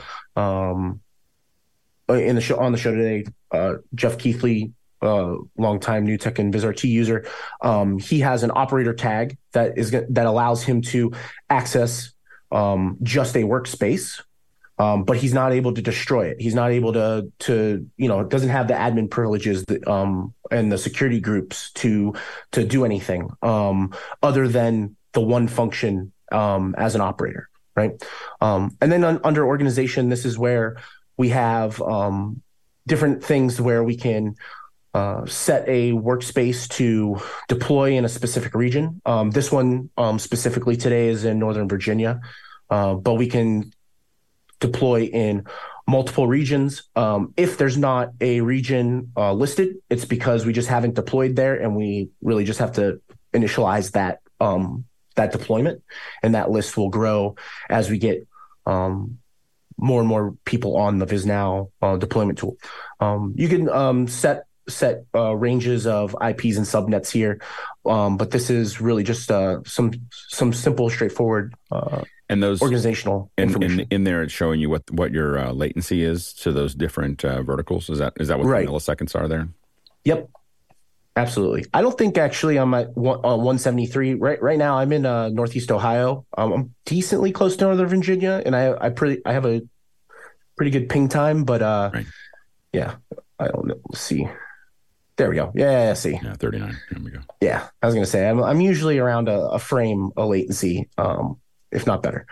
But okay, so and then we could get back into the, just the spaces. So, um, just to give a you know quick quick bike ride through this. So we could create a new space. We have um, some templates with all the different um, software that can be deployed. Um, and just to give an example of this, uh, a user can come in, uh, say, "Hey, I want to build this this VPC. I'm going to do content contribution, maybe with NDI Bridge or maybe not." Um, you know, you'll use an NDI discovery server. We have a, a Trio and an engine ready to go, and a Vector Plus. Um, you could come in here and set your volume drives, with how you want it. And and what I'm doing right now doesn't it's not like a best practice or anything. I just want to show you guys the interface. But um, you know, we have a couple different uh, versions of uh, instance sizes that we can select from. Um, it's important to note that you know Vector Plus specifically, um, it could run on a G4 or a G5 family. Um, you don't. There's not really a performance benefit the reason we we deployed on a G5 is not for a performance benefit; it was for an availability be- benefit. Um, a lot of our customers talked about G4s not being available and having those resource issues. So we said, well, why don't we just deploy on G5 as well? Like maybe the G5s aren't widely available in every region, um, but at least it gives the user an option to deploy on a different instance size. And the G- um, and the G5 is a little bigger, a little more expensive. Yeah, but it, I think um, I can't speak for every single region, but I think the difference in the Virginia region is literally 25 cents, maybe 50 cents on a list price. Right, right. Um, you know, we're not we're not talking um, you know, d- multiple dollars, but um, no, it, it, makes it more available to the, right. you know, just because there's people looking for the best price, and so there's a lot Absolutely. of people are in that vertical. Yeah, Yeah, that makes sense. Absolutely. Um, and then we can we can run on something as simple as a two x large, four x large. Um, I've quite honestly never needed to run on an eight x large, but it's there if you need to. Um, and for for, and then, for our viewers, uh, what are the differences between those those sizes? Just pure uh, uh, CPU core count mm. processing. Um, it it all it runs all the same uh, GPU. It's a, Tesla uh, T4 uh, mm. GPU, but um, it, it's just pure CPU power. Right, right, right. Yep. Um, so in this example, you know, you kind of you add like what I want to deploy on, you, you save that um, action, and then you go through and you would do the same for you know your engine, your bridge, whatnot, and then you hit deploy. Um, VizNow will then take our AMIs, create a VPC inside of your account, and build that control room. And you're building uh, this. You're building this in. What this is doing is it's it's building inside of your AWS account. So you're still accountable for the all the CPU usage, bandwidth usage, absolutely. so on and so forth. So this is an app that sits inside of that. You're not taking that over for the user. The user still is accountable to AWS. You're simply building the tools that allow you to automate that front end process. Absolutely, absolutely. We're just trying to help the build the building of the uh, configuration of the VPC for yep. you, make that easier for the user. It's 100% all managed and all done inside of your account. Yep. Um, so the deployment um, time takes about 15 minutes, um, and that doesn't um, that doesn't elapse with every single instance or every every single software you add. It's it's in total. Um, it doesn't matter if your control room has uh, just a vector and a discovery server or vector three play trio you know it, it doesn't matter how big um the the time limit or the time takes is you know about 15 minutes there's other options as well um kind of think about this as an a la carte style thing you could come in here in this feature and say hey well i need a replay machine or i need a, a couple empty windows machines um you know i could do that and add add an empty windows machine um, we just made a couple very simple. Uh, and and are you paying? How are you? How's the what's the pricing structure? Is it per instance per like what's what are the how's that work? So the great thing about VizNow is it's 100% free. Um, VizNow is just the deployment for our tools. So you would need to have a license for one of our Viz tools to then get access to VizNow. Right. Right. And then at that point, you're able to to build and deploy your your tools that you want. Makes sense. Um, so we have some empty Windows instances. Like I said, we have some with and without GPUs because there's you know obvious um, desires to to to do different things with them. Um, you know, same thing, set, setting setting hard drive sizes and whatnot. Um, and then this also allows you to, uh, you know, do stuff like naming the the different instances. You know one of the cool things that i've done is you know make kind of like an engineering station for the the, the tech uh, that's involved on the show. Um, so that way he's not rooting into um, the different instances in the background of things. Uh, it's it's been received quite well um, also when we've deployed everything everything in the background is uh, deployed with ndi uh, you know now uh, most most recently 5.6 um, and we'll keep we'll keep up with all of those uh, updates as they come. Um, and then just to finish off, once that workspace would get deployed, then it would show up here as a space. So um, I could come into my control room. This is where I could, you know, name it what I want. I named it Cloud City, you know, as a as a Star Wars fan for the reference. Um, but then you could see, you know, this is a control room that I have deployed. Um, I can um, one of the nice things about VizNow is um, if it's just uh, a TD needing to come in and build, I could just turn on on Vector. Or if it is show day and I'm the engineer, it's one button and all the instances in that VPC could be turned on, right? So you have flexibility in that, and and that's what we've seen from our uh, customers where uh, you know, a tech ops manager may say, well, I don't want to turn on everything if I'm only using, if I only need to touch, you know, the replay device, right? So um, we made those handles for that. Um, user experience, um, I think this is where Jeff can and Michael can ch- chime in a, little bit as well. But uh, we give the option to download a nice DCV file um, which is a small um, software program to KVM into the cloud instance, or you can open it inside of a, your web browser. And that's how the user gains access. So, as an example here, uh, Jeff has um, an IP address where he has access, you know, same as Michael.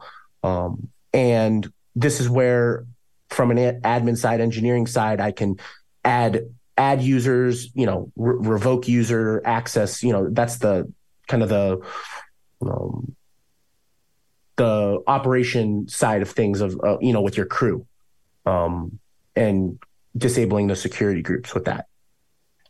And uh, one thing I noticed there is that you have um, things that aren't part of of your system that are available to you. So and so you're building that in for the Telos, the Mixbus, those types right. of things are all all um, those are external partners, right? Right. Yeah, we've tried to partner with a few people. Um, initially, when this project started, um, probably a year and a half ago, maybe almost two years ago. Um, so we partnered with Harrison, which I think has been acquired since then. Um, you know, partnering with Telos, um, and talking with other some other vendors to to partner with them because uh, a customer has wanted to you know, I don't want to say a full turnkey solution, but they've wanted some flexibility of, hey, I do need an external um, audio mixer, or I do need uh, comms, and I need to integrate those those comms with a, a mix minus back down to you know talent or something like that. So things that uh, I would say are not VizRT's, you know, uh, bread and butter, or yep. not their expertise. Yep. No, it totally makes sense. It's it's, it's, it's a, I, I definitely see it as a feature there. Um, yep. Anything else you'd like to show before we start? Are we open it up for questions? No, I think questions are going to spark the conversation. I think the um, the intro to this uh, was good, and I'm I'm happy to to talk and uh, answer more. Good, John. So I'm wondering which OSs do you guys support in the cloud on your applications? So Viz's applications are all uh, Windows. No. Um, well, I, don't, I mean, so, I know so, that um, I do. I know. I know because it's uh, we're dealing with you know AMIs and Dockers that uh, we're working with some vendors that have uh, things running on you know Linux or Ubuntu. Um, but our specific software tools are all Windows based. And then and then would you be um, then of course they can put those on other instances and then be piping that data back and forth to your system within the cloud as well. So it doesn't it, you still could have things that aren't necessarily on Windows. Um, right. And and it's also to be clear too is what VizNow does is just builds the VPC, mm-hmm. right?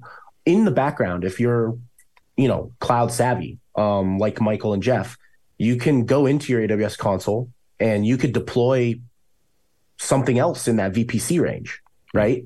Nothing's stopping um, you from building out this. This tool was just um, one layer or one level um, of it. But the kind of the feeling is um, if you're already to the point where you're building complex, uh, you know, control room setups, your VizNow might not be exactly what you needed, but maybe in, in certain case it is. I, I, don't even know how. I mean, I, I, unless you really had a lot of experience, I think VizNow looks so key to being able to just throw this together if you're trying to put set something up. It, it, it's an amazing right. um, interface. Right. Yeah, it's really right. good. Uh, let's go to the let's go to the questions. First question. Daniel Goldstein in Baltimore, Maryland writes in If we wanted to move a talking head show like Office Hours to VizNow, what ways could we get the audio and video of each panelist into the cloud? Go ahead, Michael. Um, this is something that a project that I'm working on now with uh, one of our clients. This is exactly what we've done. We've taken their talking head show, moved it to the cloud. Um, we use a combination of, we usually use NDI internally once everything gets in the cloud um, to get contribution contributors to the cloud. Uh, it's usually SRT, mostly because it's uh, just about any software that a contributor has supports it. So we have a SRT to NDI gateway server that sits um, on a public IP in our cloud. It live it transcodes everything live from that, and then makes the uh, job of the TD or the whoever's running uh, vector makes their job real easy to pull those sources in. You just give them the name of an NDI source on the network, and boom, they're good. They don't have to uh, worry about IP addresses or ports or any of that. So um, we specifically use Nimble Server, but there's other solutions out there like Sienna Processing Engine, and um, there's a couple more. Comprimato, I believe, will do this, and um, there's one more that's on the tip of my tongue, but I can't remember it right now. And and are they interacting through that SRT feed, or are they interacting in another way and then having that SRT feed delivered to you? Um, usually, we just bring the the SRT is usually one way into the cloud, and then we have another means of of uh, return audio and video. Sometimes it's Zoom, sometimes it's uh, Teams. It's a lot of times it depends on the networking environment and uh, if we're restricted by firewalls. Um, but it's usually uh, for return audio and video, it's usually a WebRTC solution, but we like the addition, we like the added quality and stability of the SRT feeds coming in for the uh, main cameras. Right, but are they are they are they talking to each other solely in WebRTC and then but delivering you an SRT as as a separate feed? Is that how that that works right now? Exactly. That's that's how we've been doing it. They actually stream their audio down both feeds yeah, into yeah. Yeah into the WebRTC solution and then also via SRT. So yeah, that makes sense. Because then you get the low latency that you would get with the WebRTC, but the higher quality with the SRT. Exactly, and then the added delay doesn't matter as long as everyone's hearing themselves in real time. The uh, the extra 300 milliseconds from SRT doesn't uh, doesn't cause any awkward pauses. Absolutely, good, John. Uh, I just wanted to say that you know with the you know getting the talking heads using something like Zoom ISO, um, you know you can you know deploy that instance. I think that's a Mac OS instance. Mm-hmm. Um, you could deploy deploy that in the background in that VPC to get those to get that comp- contribution into the the switcher. Not yeah. a problem.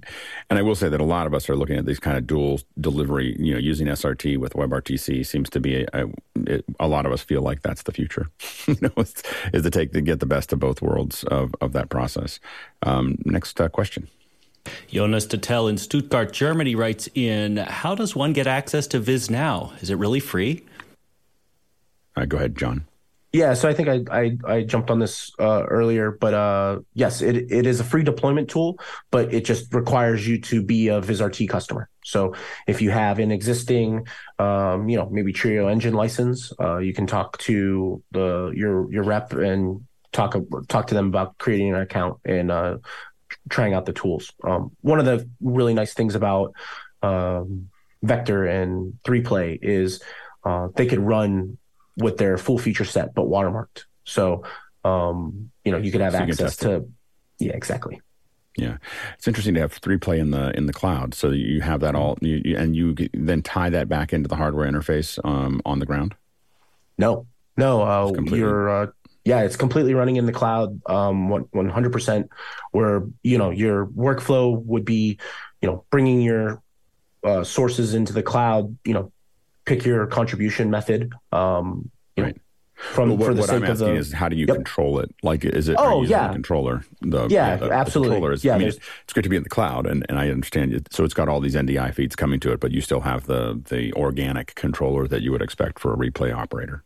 Absolutely, for for both of our products, um, for Vector and 3Play, the the hardware controllers on the ground. You can see behind me. I have the the switcher panel for Vector. Um, those are on the ground controlling the cloud instances. You go, Jeff. That's what I was going to say. Yeah, the the hardware control is it's it's almost like you're sitting at your machine uh, if you're sitting at it locally. It's so fast, and, and, after just a small period of adjustment, you you switch, you operate, you do everything just like you're sitting at a normal machine sitting next to you. Just Next quieter. Quieter, quiet, quieter, and more inputs. Uh, go to the next question. JJ McKenna in Santa Venetia, California writes in Sadly, the TriCaster today uses a screen scrape of Vanilla Zoom, the highest quality online meeting platform, instead of an ISO. Might VizNow actually deploy a build that would use real ISOs instead of screen scrapes? Now you could. I think we were just talking about that with the Mac OS instance. You could be pulling that, and because the the Mac OS in, instance, if you use that in the cloud, would then do a Zoom ISO over NDI. Is that does that sound accurate? Yep, hundred percent. Yeah. Yeah. Um, next question. Jonas Detel in Stuttgart, Germany writes in Can you also deploy general AWS machines for Zoom rooms or similar? I think that yeah, that that's outside of this deployment of a Viz Now deployment, but but it seems like it's something you could you could set up and then again be delivering those over NDI. And I guess that would work with Teams as well. Go, John. Right. Yeah. If uh, if uh, Zoom rooms, if I don't know really the difference between Zoom ISOs and Zoom rooms, but you know if that's just software running on an instance, if it if it needs Windows, you can deploy the Windows instance. Um, the empty Windows instance and install the software on there. Or if you have to do something on, you know, a Mac or a Linux, you would do you could deploy that inside the um, VPC on the back end of your AWS console yeah, the big advantage of Zoom Rooms it does work in the cloud. So it, uh, yep. I think it's limited. It's limited in the number of outputs that it has compared to what Zoom ISO does, but uh, you can get those individual outputs from there. Um, next, next question. Daniel Goldstein in Baltimore, Maryland writes in Are there advantages to using your cloud service if all the cameras and microphones are in the same hotel ballroom, theater, conference room, etc.? Go, Jeff. Cameras, microphones, as long as the ingest hardware is all there, uh, that's fine to bring up to the cloud. If you're trying to use the cloud to do IMAG, no, that's not the right solution. And and that would be something you'd want to do with hardware on the ground. If you're doing IMAG, the latency would just be too much. And and if you had, what would you do if you had, let's say, 32 channels that you had to in, to get into the cloud from a from a location for to do it in the cloud? What what would you would you just package those onto SDI or would you or how many channels or would you use NDI audio or what? How would you get all of those for channels audio channels. Audio for channels. Audio channels. Currently, right now, we would just embed them into the NDI. So, yep. uh, one of those big uh, corporate things that we did back in the beginning of COVID, uh, we were bringing up uh, 14 different languages from a site in, in Vegas, and we had two different NDI channels running out, and each one of those NDI channels had 16 channels per. So that that would be, and then then we would de-embed that. In this case, we used a, a different product. We did we switched it with Vector, but we used uh, Sienna Processing Engine to break up all the different audios to route them to where we needed to. Uh, there are other things coming uh, like Dante Connect that's going to allow um, a much higher audio count. But right now, you can do it with with embedding all that audio in. We use a piece of software from AV Sono also that does NDI embedding. Uh, so you basically can take in the Dante locally and then embed it into the NDI stream and create your own NDI streams if you wanted to with specific names just for audio transport. And then it's NDI Bridge or Sienna Cloud, uh, however you want to get it to the cloud at that point in time. Next question. Douglas Carmichael writes in I'm impressed by the VizNow interface. Are most of your users replacing on premise facilities with it or augmenting them with cloud resources? Go, John. Uh, quick answer is both. Um, I don't think there's a massive shift to to change and get rid of on-prem facilities and trucks, but I think it's uh, absolutely uh, uh, cloud is augmenting right now. Um, you know, you know, I think the the real discussion that I constantly am having with customers and naysayers is like, look, guys, we're not doing the Champions League final with cloud, right? That we're just like we wouldn't in the US do the Super Bowl uh, main broadcast, right? Um, but there's a digital show for for those uh, for those events. There's um, you know a digital team, social media, all this different uh, content contribution um, that's going out, alternate feeds, um, and that's where broadcasters' uh, demands are, and uh, cloud is there to help augment that. Go ahead, Michael. Yeah, I was just going to reiterate what uh, John was saying. It's not you're not going to produce the uh, the Super Bowl or even uh, even a re- like a regional sports level show, which is which is my bread and butter. You're not going to produce the home or the away show fully in the cloud, but there are opportunities to to create these alternative feeds. Um, you know, the the Manning cast is what kind of spurred on this excitement when when that caught fire and everybody loved it. So I think we're going to see these alternative broadcasts, which are kind of taking the feed from the truck and then overlaying additional graphics or maybe one or two of their own camera angles with their own commentators or their own um, and their own graphics from the cloud, and then we'll we'll we'll see all these additional feeds be able to be um, produced without having to roll another truck and have a crew, a very small crew of maybe three or four people um, working from home or working from a hub facility somewhere. Yeah, and we've done. I, um, we've done a, a, variety of events where now we used to use. I used to have a master control in in DC that was tied in at, at 20th and M. So you you would we would have all the feeds coming into there, and the advantage that we had that I could see using using this service for is that we would have five or six sites that we're pulling in. Each one of them has their own show. So each one of them has their own truck or, or fly kit. They're doing their own shows. And then we have a hosts that were remote. And the hosts are sitting there talking back and forth. And they go, now we're going to go to DC. Now we're going to go to Florida. Now we're going to go to here. And we're bouncing back and forth to those things. And there's a lot of, so for us, we did that all in hardware, which was hard. so, so um, and, uh, but, but basically pulling all those feeds in and being able to jump to those different feeds, showing them. Um, but that part, that part of the puzzle would be much easier to do in the cloud than to do. I mean, the, the, stuff on the ground belonged on the ground, and the stuff on the cloud would have been much easier to do with. It would have been much easier to do in the cloud than the way we did it, which was extremely expensive and um, and cumbersome to to throw together. Go ahead, John. Yeah, I just wanted to reiterate too, and and you know, prod Michael a little bit too. Um, the you know live sports in the cloud, and as a you know truck TD, you've done some projects um, with us just as recently in the spring. Um, and you've had that experience with, you know, cutting cameras on site. And I think that's a important thing to to talk about and and in various ways, right? Uh, as an operator coming out of a truck and, and saying, well, I'm not going to be in a truck anymore. Let's, let's cut this game. What was that experience like for you? But then also, maybe it's not, you know, touching on uh, touching buttons and working with your um, coworkers uh, in a close, you know, a, a, small truck anymore. But what about your day um, in your experience as an operator when you, you know, you weren't getting on a plane and dealing with all that? I, I'd love to get that message and talking points out there because I think they're important. Yeah, go ahead. Um, do, do anything that you want to add, Michael? To. Um, yeah, I mean, I can say we've already started to see a shift to um, not only cloud, but more of a hybrid approach, even from the uh, regional networks and uh, you know, cable networks for uh, for the, I want to say like the tier two sporting events.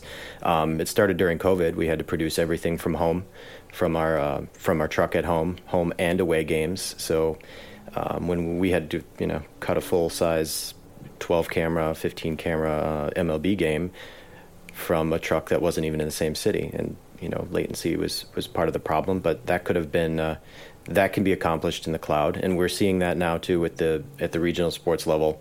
The visit shows are using a combination, a hybrid approach. Uh, half the production team is not on site, and they're able to uh, to do this that way. So we're starting to see a shift. And from my personal experience, um, doing a show this way, as long as you have the right tech in place and you can manage the latency, it's very similar to sitting in a truck. There's not there's not a whole lot of differences aside from you know not being in a specific place. And you know the like John said, the day is the day is shorter because you can just roll in, turn on your computer, well, go through your pre you know go through your setup, and you're good to go. Yeah, and, and I know that for, for years, for a decade, um, uh, Pac-12 was doing many, um, over 2,000 shows a, a, year remotely, where they just had a they had a small van pop, pull up and just grab all the all the singles from the cam, I mean all the ISOs from the cameras, and send them back to San Francisco where they were cutting them all. So that idea of doing sports events, and it, it definitely had a huge impact for again for the it wasn't the tier one solutions, but the tier two, right. um, being able to have the commentators have everything centralized was was a huge cost savings. I mean they were yeah. It's um. Yep.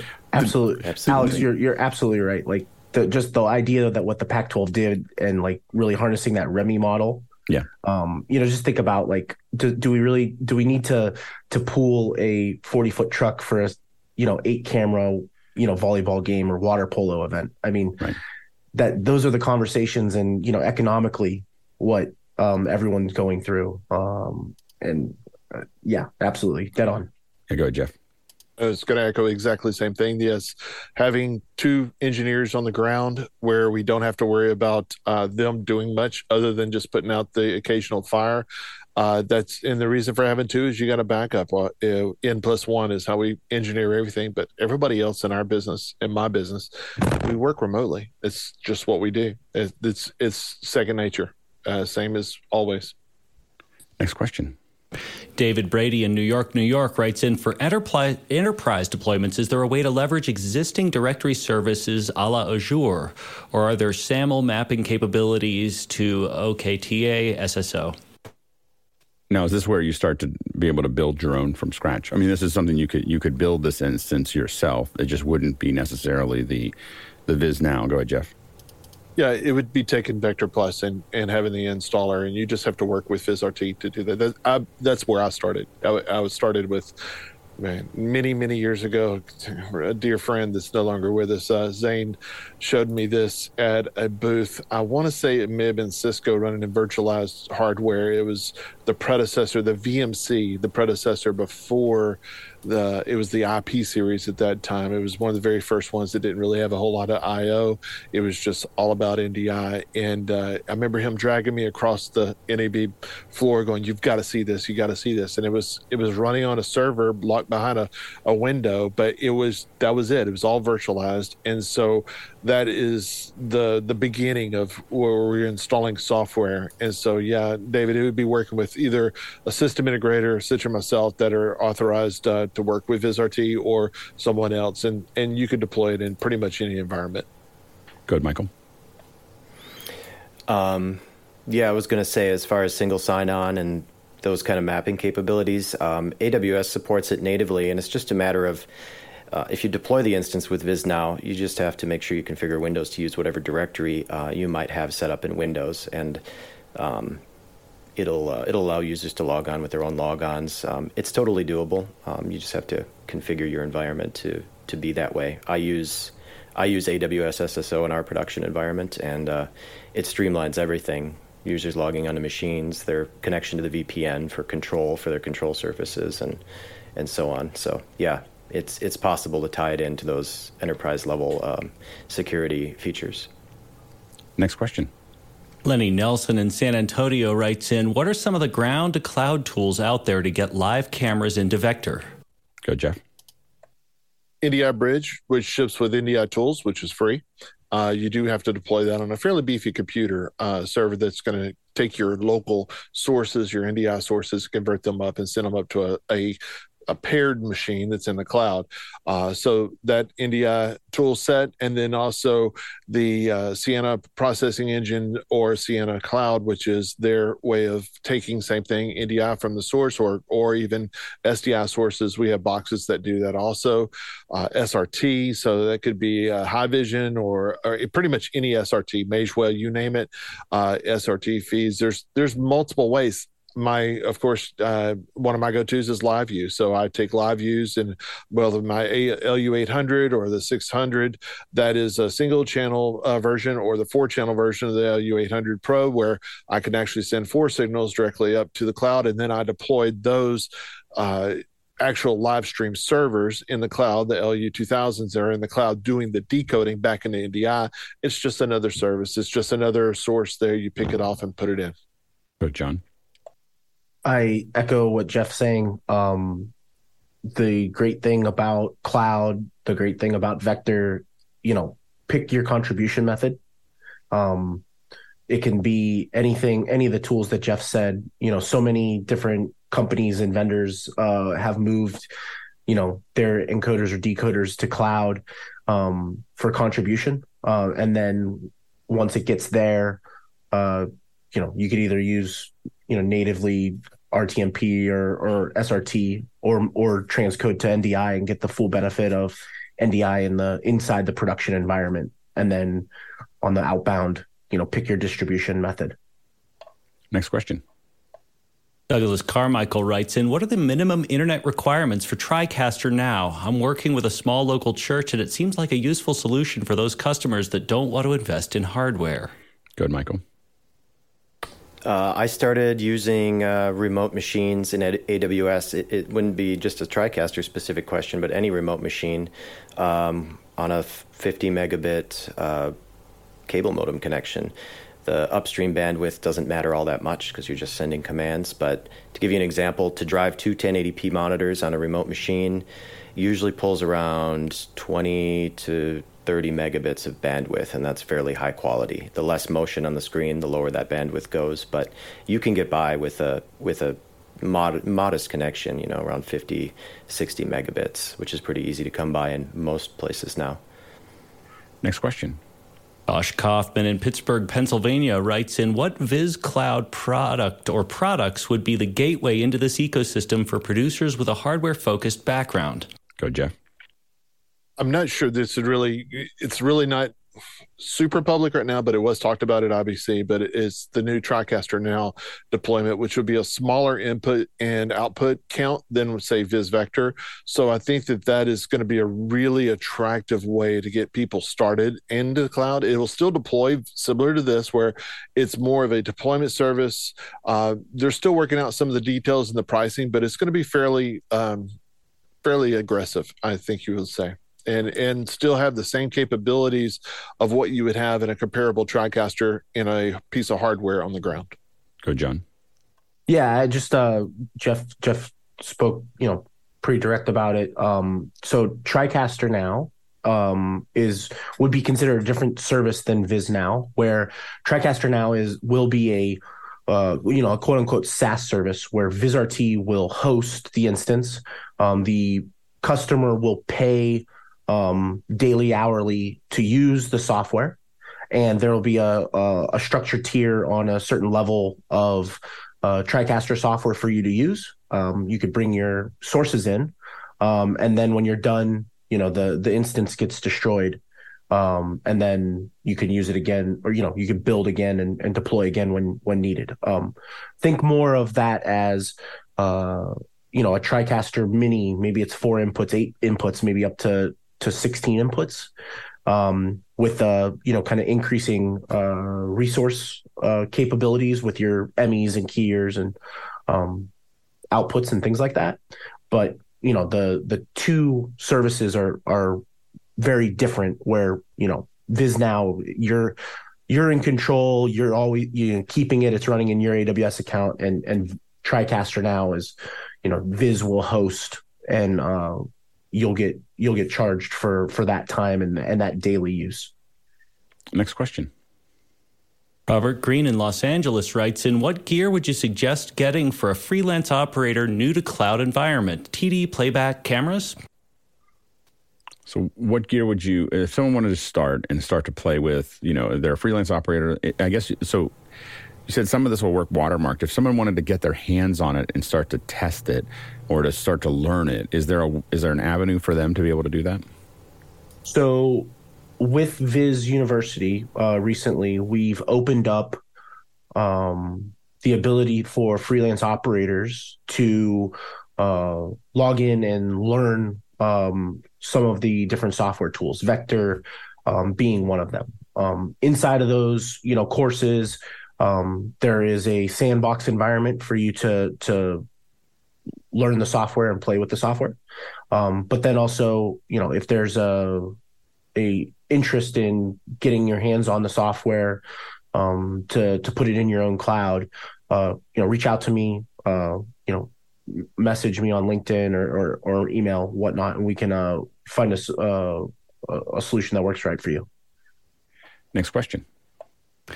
Jan Barnett in Poland writes in How about hardware control? Can I use Stream Decks and MIDI control faders? Go, John. I want Michael to, to take this answer first. Okay, go ahead. I, I default I to him. Definitely. I can definitely take this answer. I have uh, I've trained a lot of freelance operators in the last three years to do exactly this. Um, the nice thing about the cloud is you can scale your control surfaces to your needs. Uh, nothing is uh, the Stream Deck XL has been amazing. It's like the de facto control surface. It does everything, and uh, you can you can cut a small show on it as long as you set it up right. Um, most of my operators have two of those, and for the uh, the smaller talking head style shows that we we do, that works fine. Um, you can also use uh, MIDI control surfaces via Companion or uh, the awesome piece of software that Joe DeMax wrote, Central Control. Um, and you can have flying faders. The uh, other ones that I've used are the X Keys 124 or anything in the X Keys lineup. Um, and I've got I've got a whole host of control surfaces in this office that I've tested, and then of course you can use the uh, the Viz control surfaces too, the the IP series control surfaces for larger needs. But uh, start small. I'd start with the, the Stream Decks because they're inexpensive, easy to learn, and then scale up from there. Go, Jeff. I would say skip companion is as far as setting up. Yes, it's free, but uh, uh, central control is just so much easier to set up, and especially you just point it to an IP address, and and you have to make sure the IP address has ports for it and things like that. But VizNow does all that for you uh, for the control side. Uh, and, and, if you need to get it deeper, it's not that hard to learn how to do that in security groups in AWS. Uh, but yeah, starting with something simple and then interface within that software because it's just the middleware that just makes everything easy. It really does. Did you want to add anything, John? Yeah, I mean, all of the different things that these guys talked about, the tools um, are compatible. You know, the um, switcher itself, um, the APIs are public, so you can write your own um, little web GUI if you wanted, um, as well uh, to control. Um, there's a there's a multitude of different you know tools to use to control this. Next question. Rion Smith in Trinidad, West Indies writes in I don't see pricing on the VizRT site. What's the basic switcher combo of features pricing? Thanks. Uh, I could, yeah, I can, I can take this. I, I probably can't answer uh, specifically the the price just because I'm not a sales guy. To be quite honest, I I sit inside the customer success um, part of the company, uh, and my job is to to help the customers. You know, once that process has either begun or or finished. Uh, but the I think the pricing method is Viz has been traditionally a direct to uh, you know consumer uh, so you d- deal with our the sales team in that way but now um, to kind of follow back into the whole discussion about uh, NewTek, you know becoming one uh, now one of the humongous benefits is that traditional way that you've purchased NewTek gear with the partner channel um, they now have access to the entire viz portfolio. So what I would say um, to get a straight answer from from them in, in whatever gear you're looking for, or software tools, um, you know, customers can now go through, uh, like you know, as an example, uh, Alpha, ASG, you know, uh, Keycode Media, you know, all, all these different, um, you know, partners um, from the traditional uh, tech side. Next question. Jan Burnett in Warsaw, Poland writes in What are the options for sending cameras and synchronization? Uh, go ahead, Michael. Um, there's a few different options. You can do it with SRT. Uh, Makito X encoders are very good at this. Um, you could also do it with Sienna NDI Cloud. As long as you can get those uh, NTP timestamps into the feeds, there's a, a, lot of software out there that can decode it and resync. Um, I use personally, I use Nimble Streamer to do this, and uh, it works pretty well. It does add a little bit of a delay, um, but you just need that encoder to be able to insert the proper timestamps, and both the sender and the receiver side to be looking at an NTP server so that they're on the same time reference. Go, Jeff. Uh, for me, I kind of start back to my LiveU in the LU 800 because then those four signals or three signals, whatever we're sending up, multiple signals, they're synced together. If you're using two LU 800s, which we've done on occasions, uh, those are also synced together using LRT and their their back end. Uh, for our studio counts whenever we're like sending from Vegas to uh, one, which we have a large studio there, and we had all those uh, different language tracks and all. We were sending somewhere around 16 channels, 18 channels, something like that. Uh, those were a couple uh, different NDI cloud servers. So NDI.cloud, uh, Sienna Cloud uh, servers that were doing it to our, and it's a pair or actually it was four different machines running. So two on ground uh, on prem and then two that are in the cloud. That's all also synced together through their proprietary uh, methods. I, I, have a small little Makito. I'm definitely used Makitos in the past, but also have a competitor to them, which is the Monarch uh, from Matrox, which does SRT. And those four signals are also synced together uh, using the same method as what Michael mentioned. Uh, there's multiple ways to do that. Uh, we always hit our Sienna process processing engine, and we have tools in Sienna processing engine to slip and slide the video and audio back and forth to also sync it. So there, it just all depends on your budget and and how many channels you need to send at one given time too. Next question. Jack Thompson in London writes in What options do I have for control as well as the first party panels? Can I use my X keys? Good, Michael. Yeah. Absolutely, you can use your X keys. Um, like we said earlier, the secret sauce is that middleware in between. Um, you can use anything. Uh, you can even use with central control. You can even use older uh, TriCaster control surfaces, the USB control surfaces that have been around for a long time to control right. vector. The the API hasn't changed for quite a long time. They've just added but kept that backward compatibility. So, um, yes, you can use your X keys for sure.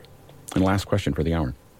Douglas Carmichael writes in What are the barriers to bringing larger productions into the cloud? Do you think a control room in a Tesla or Sprinter van, as used in the office hour space augmented by cloud resources, could be a cost effective solution for larger events? Good, John.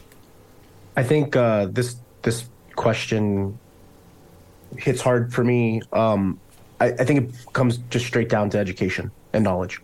Um, we live uh, in an industry that sometimes is slow moving to to change. Um, a lot of it is people's uncomfortable um, using things that they don't know, and the only thing that we could do um, for that is to embrace it, uh, but educate.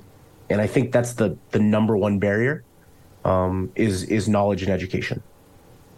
Good, Jeff. I would say education is the number one barrier, and right behind that is is availability of bandwidth.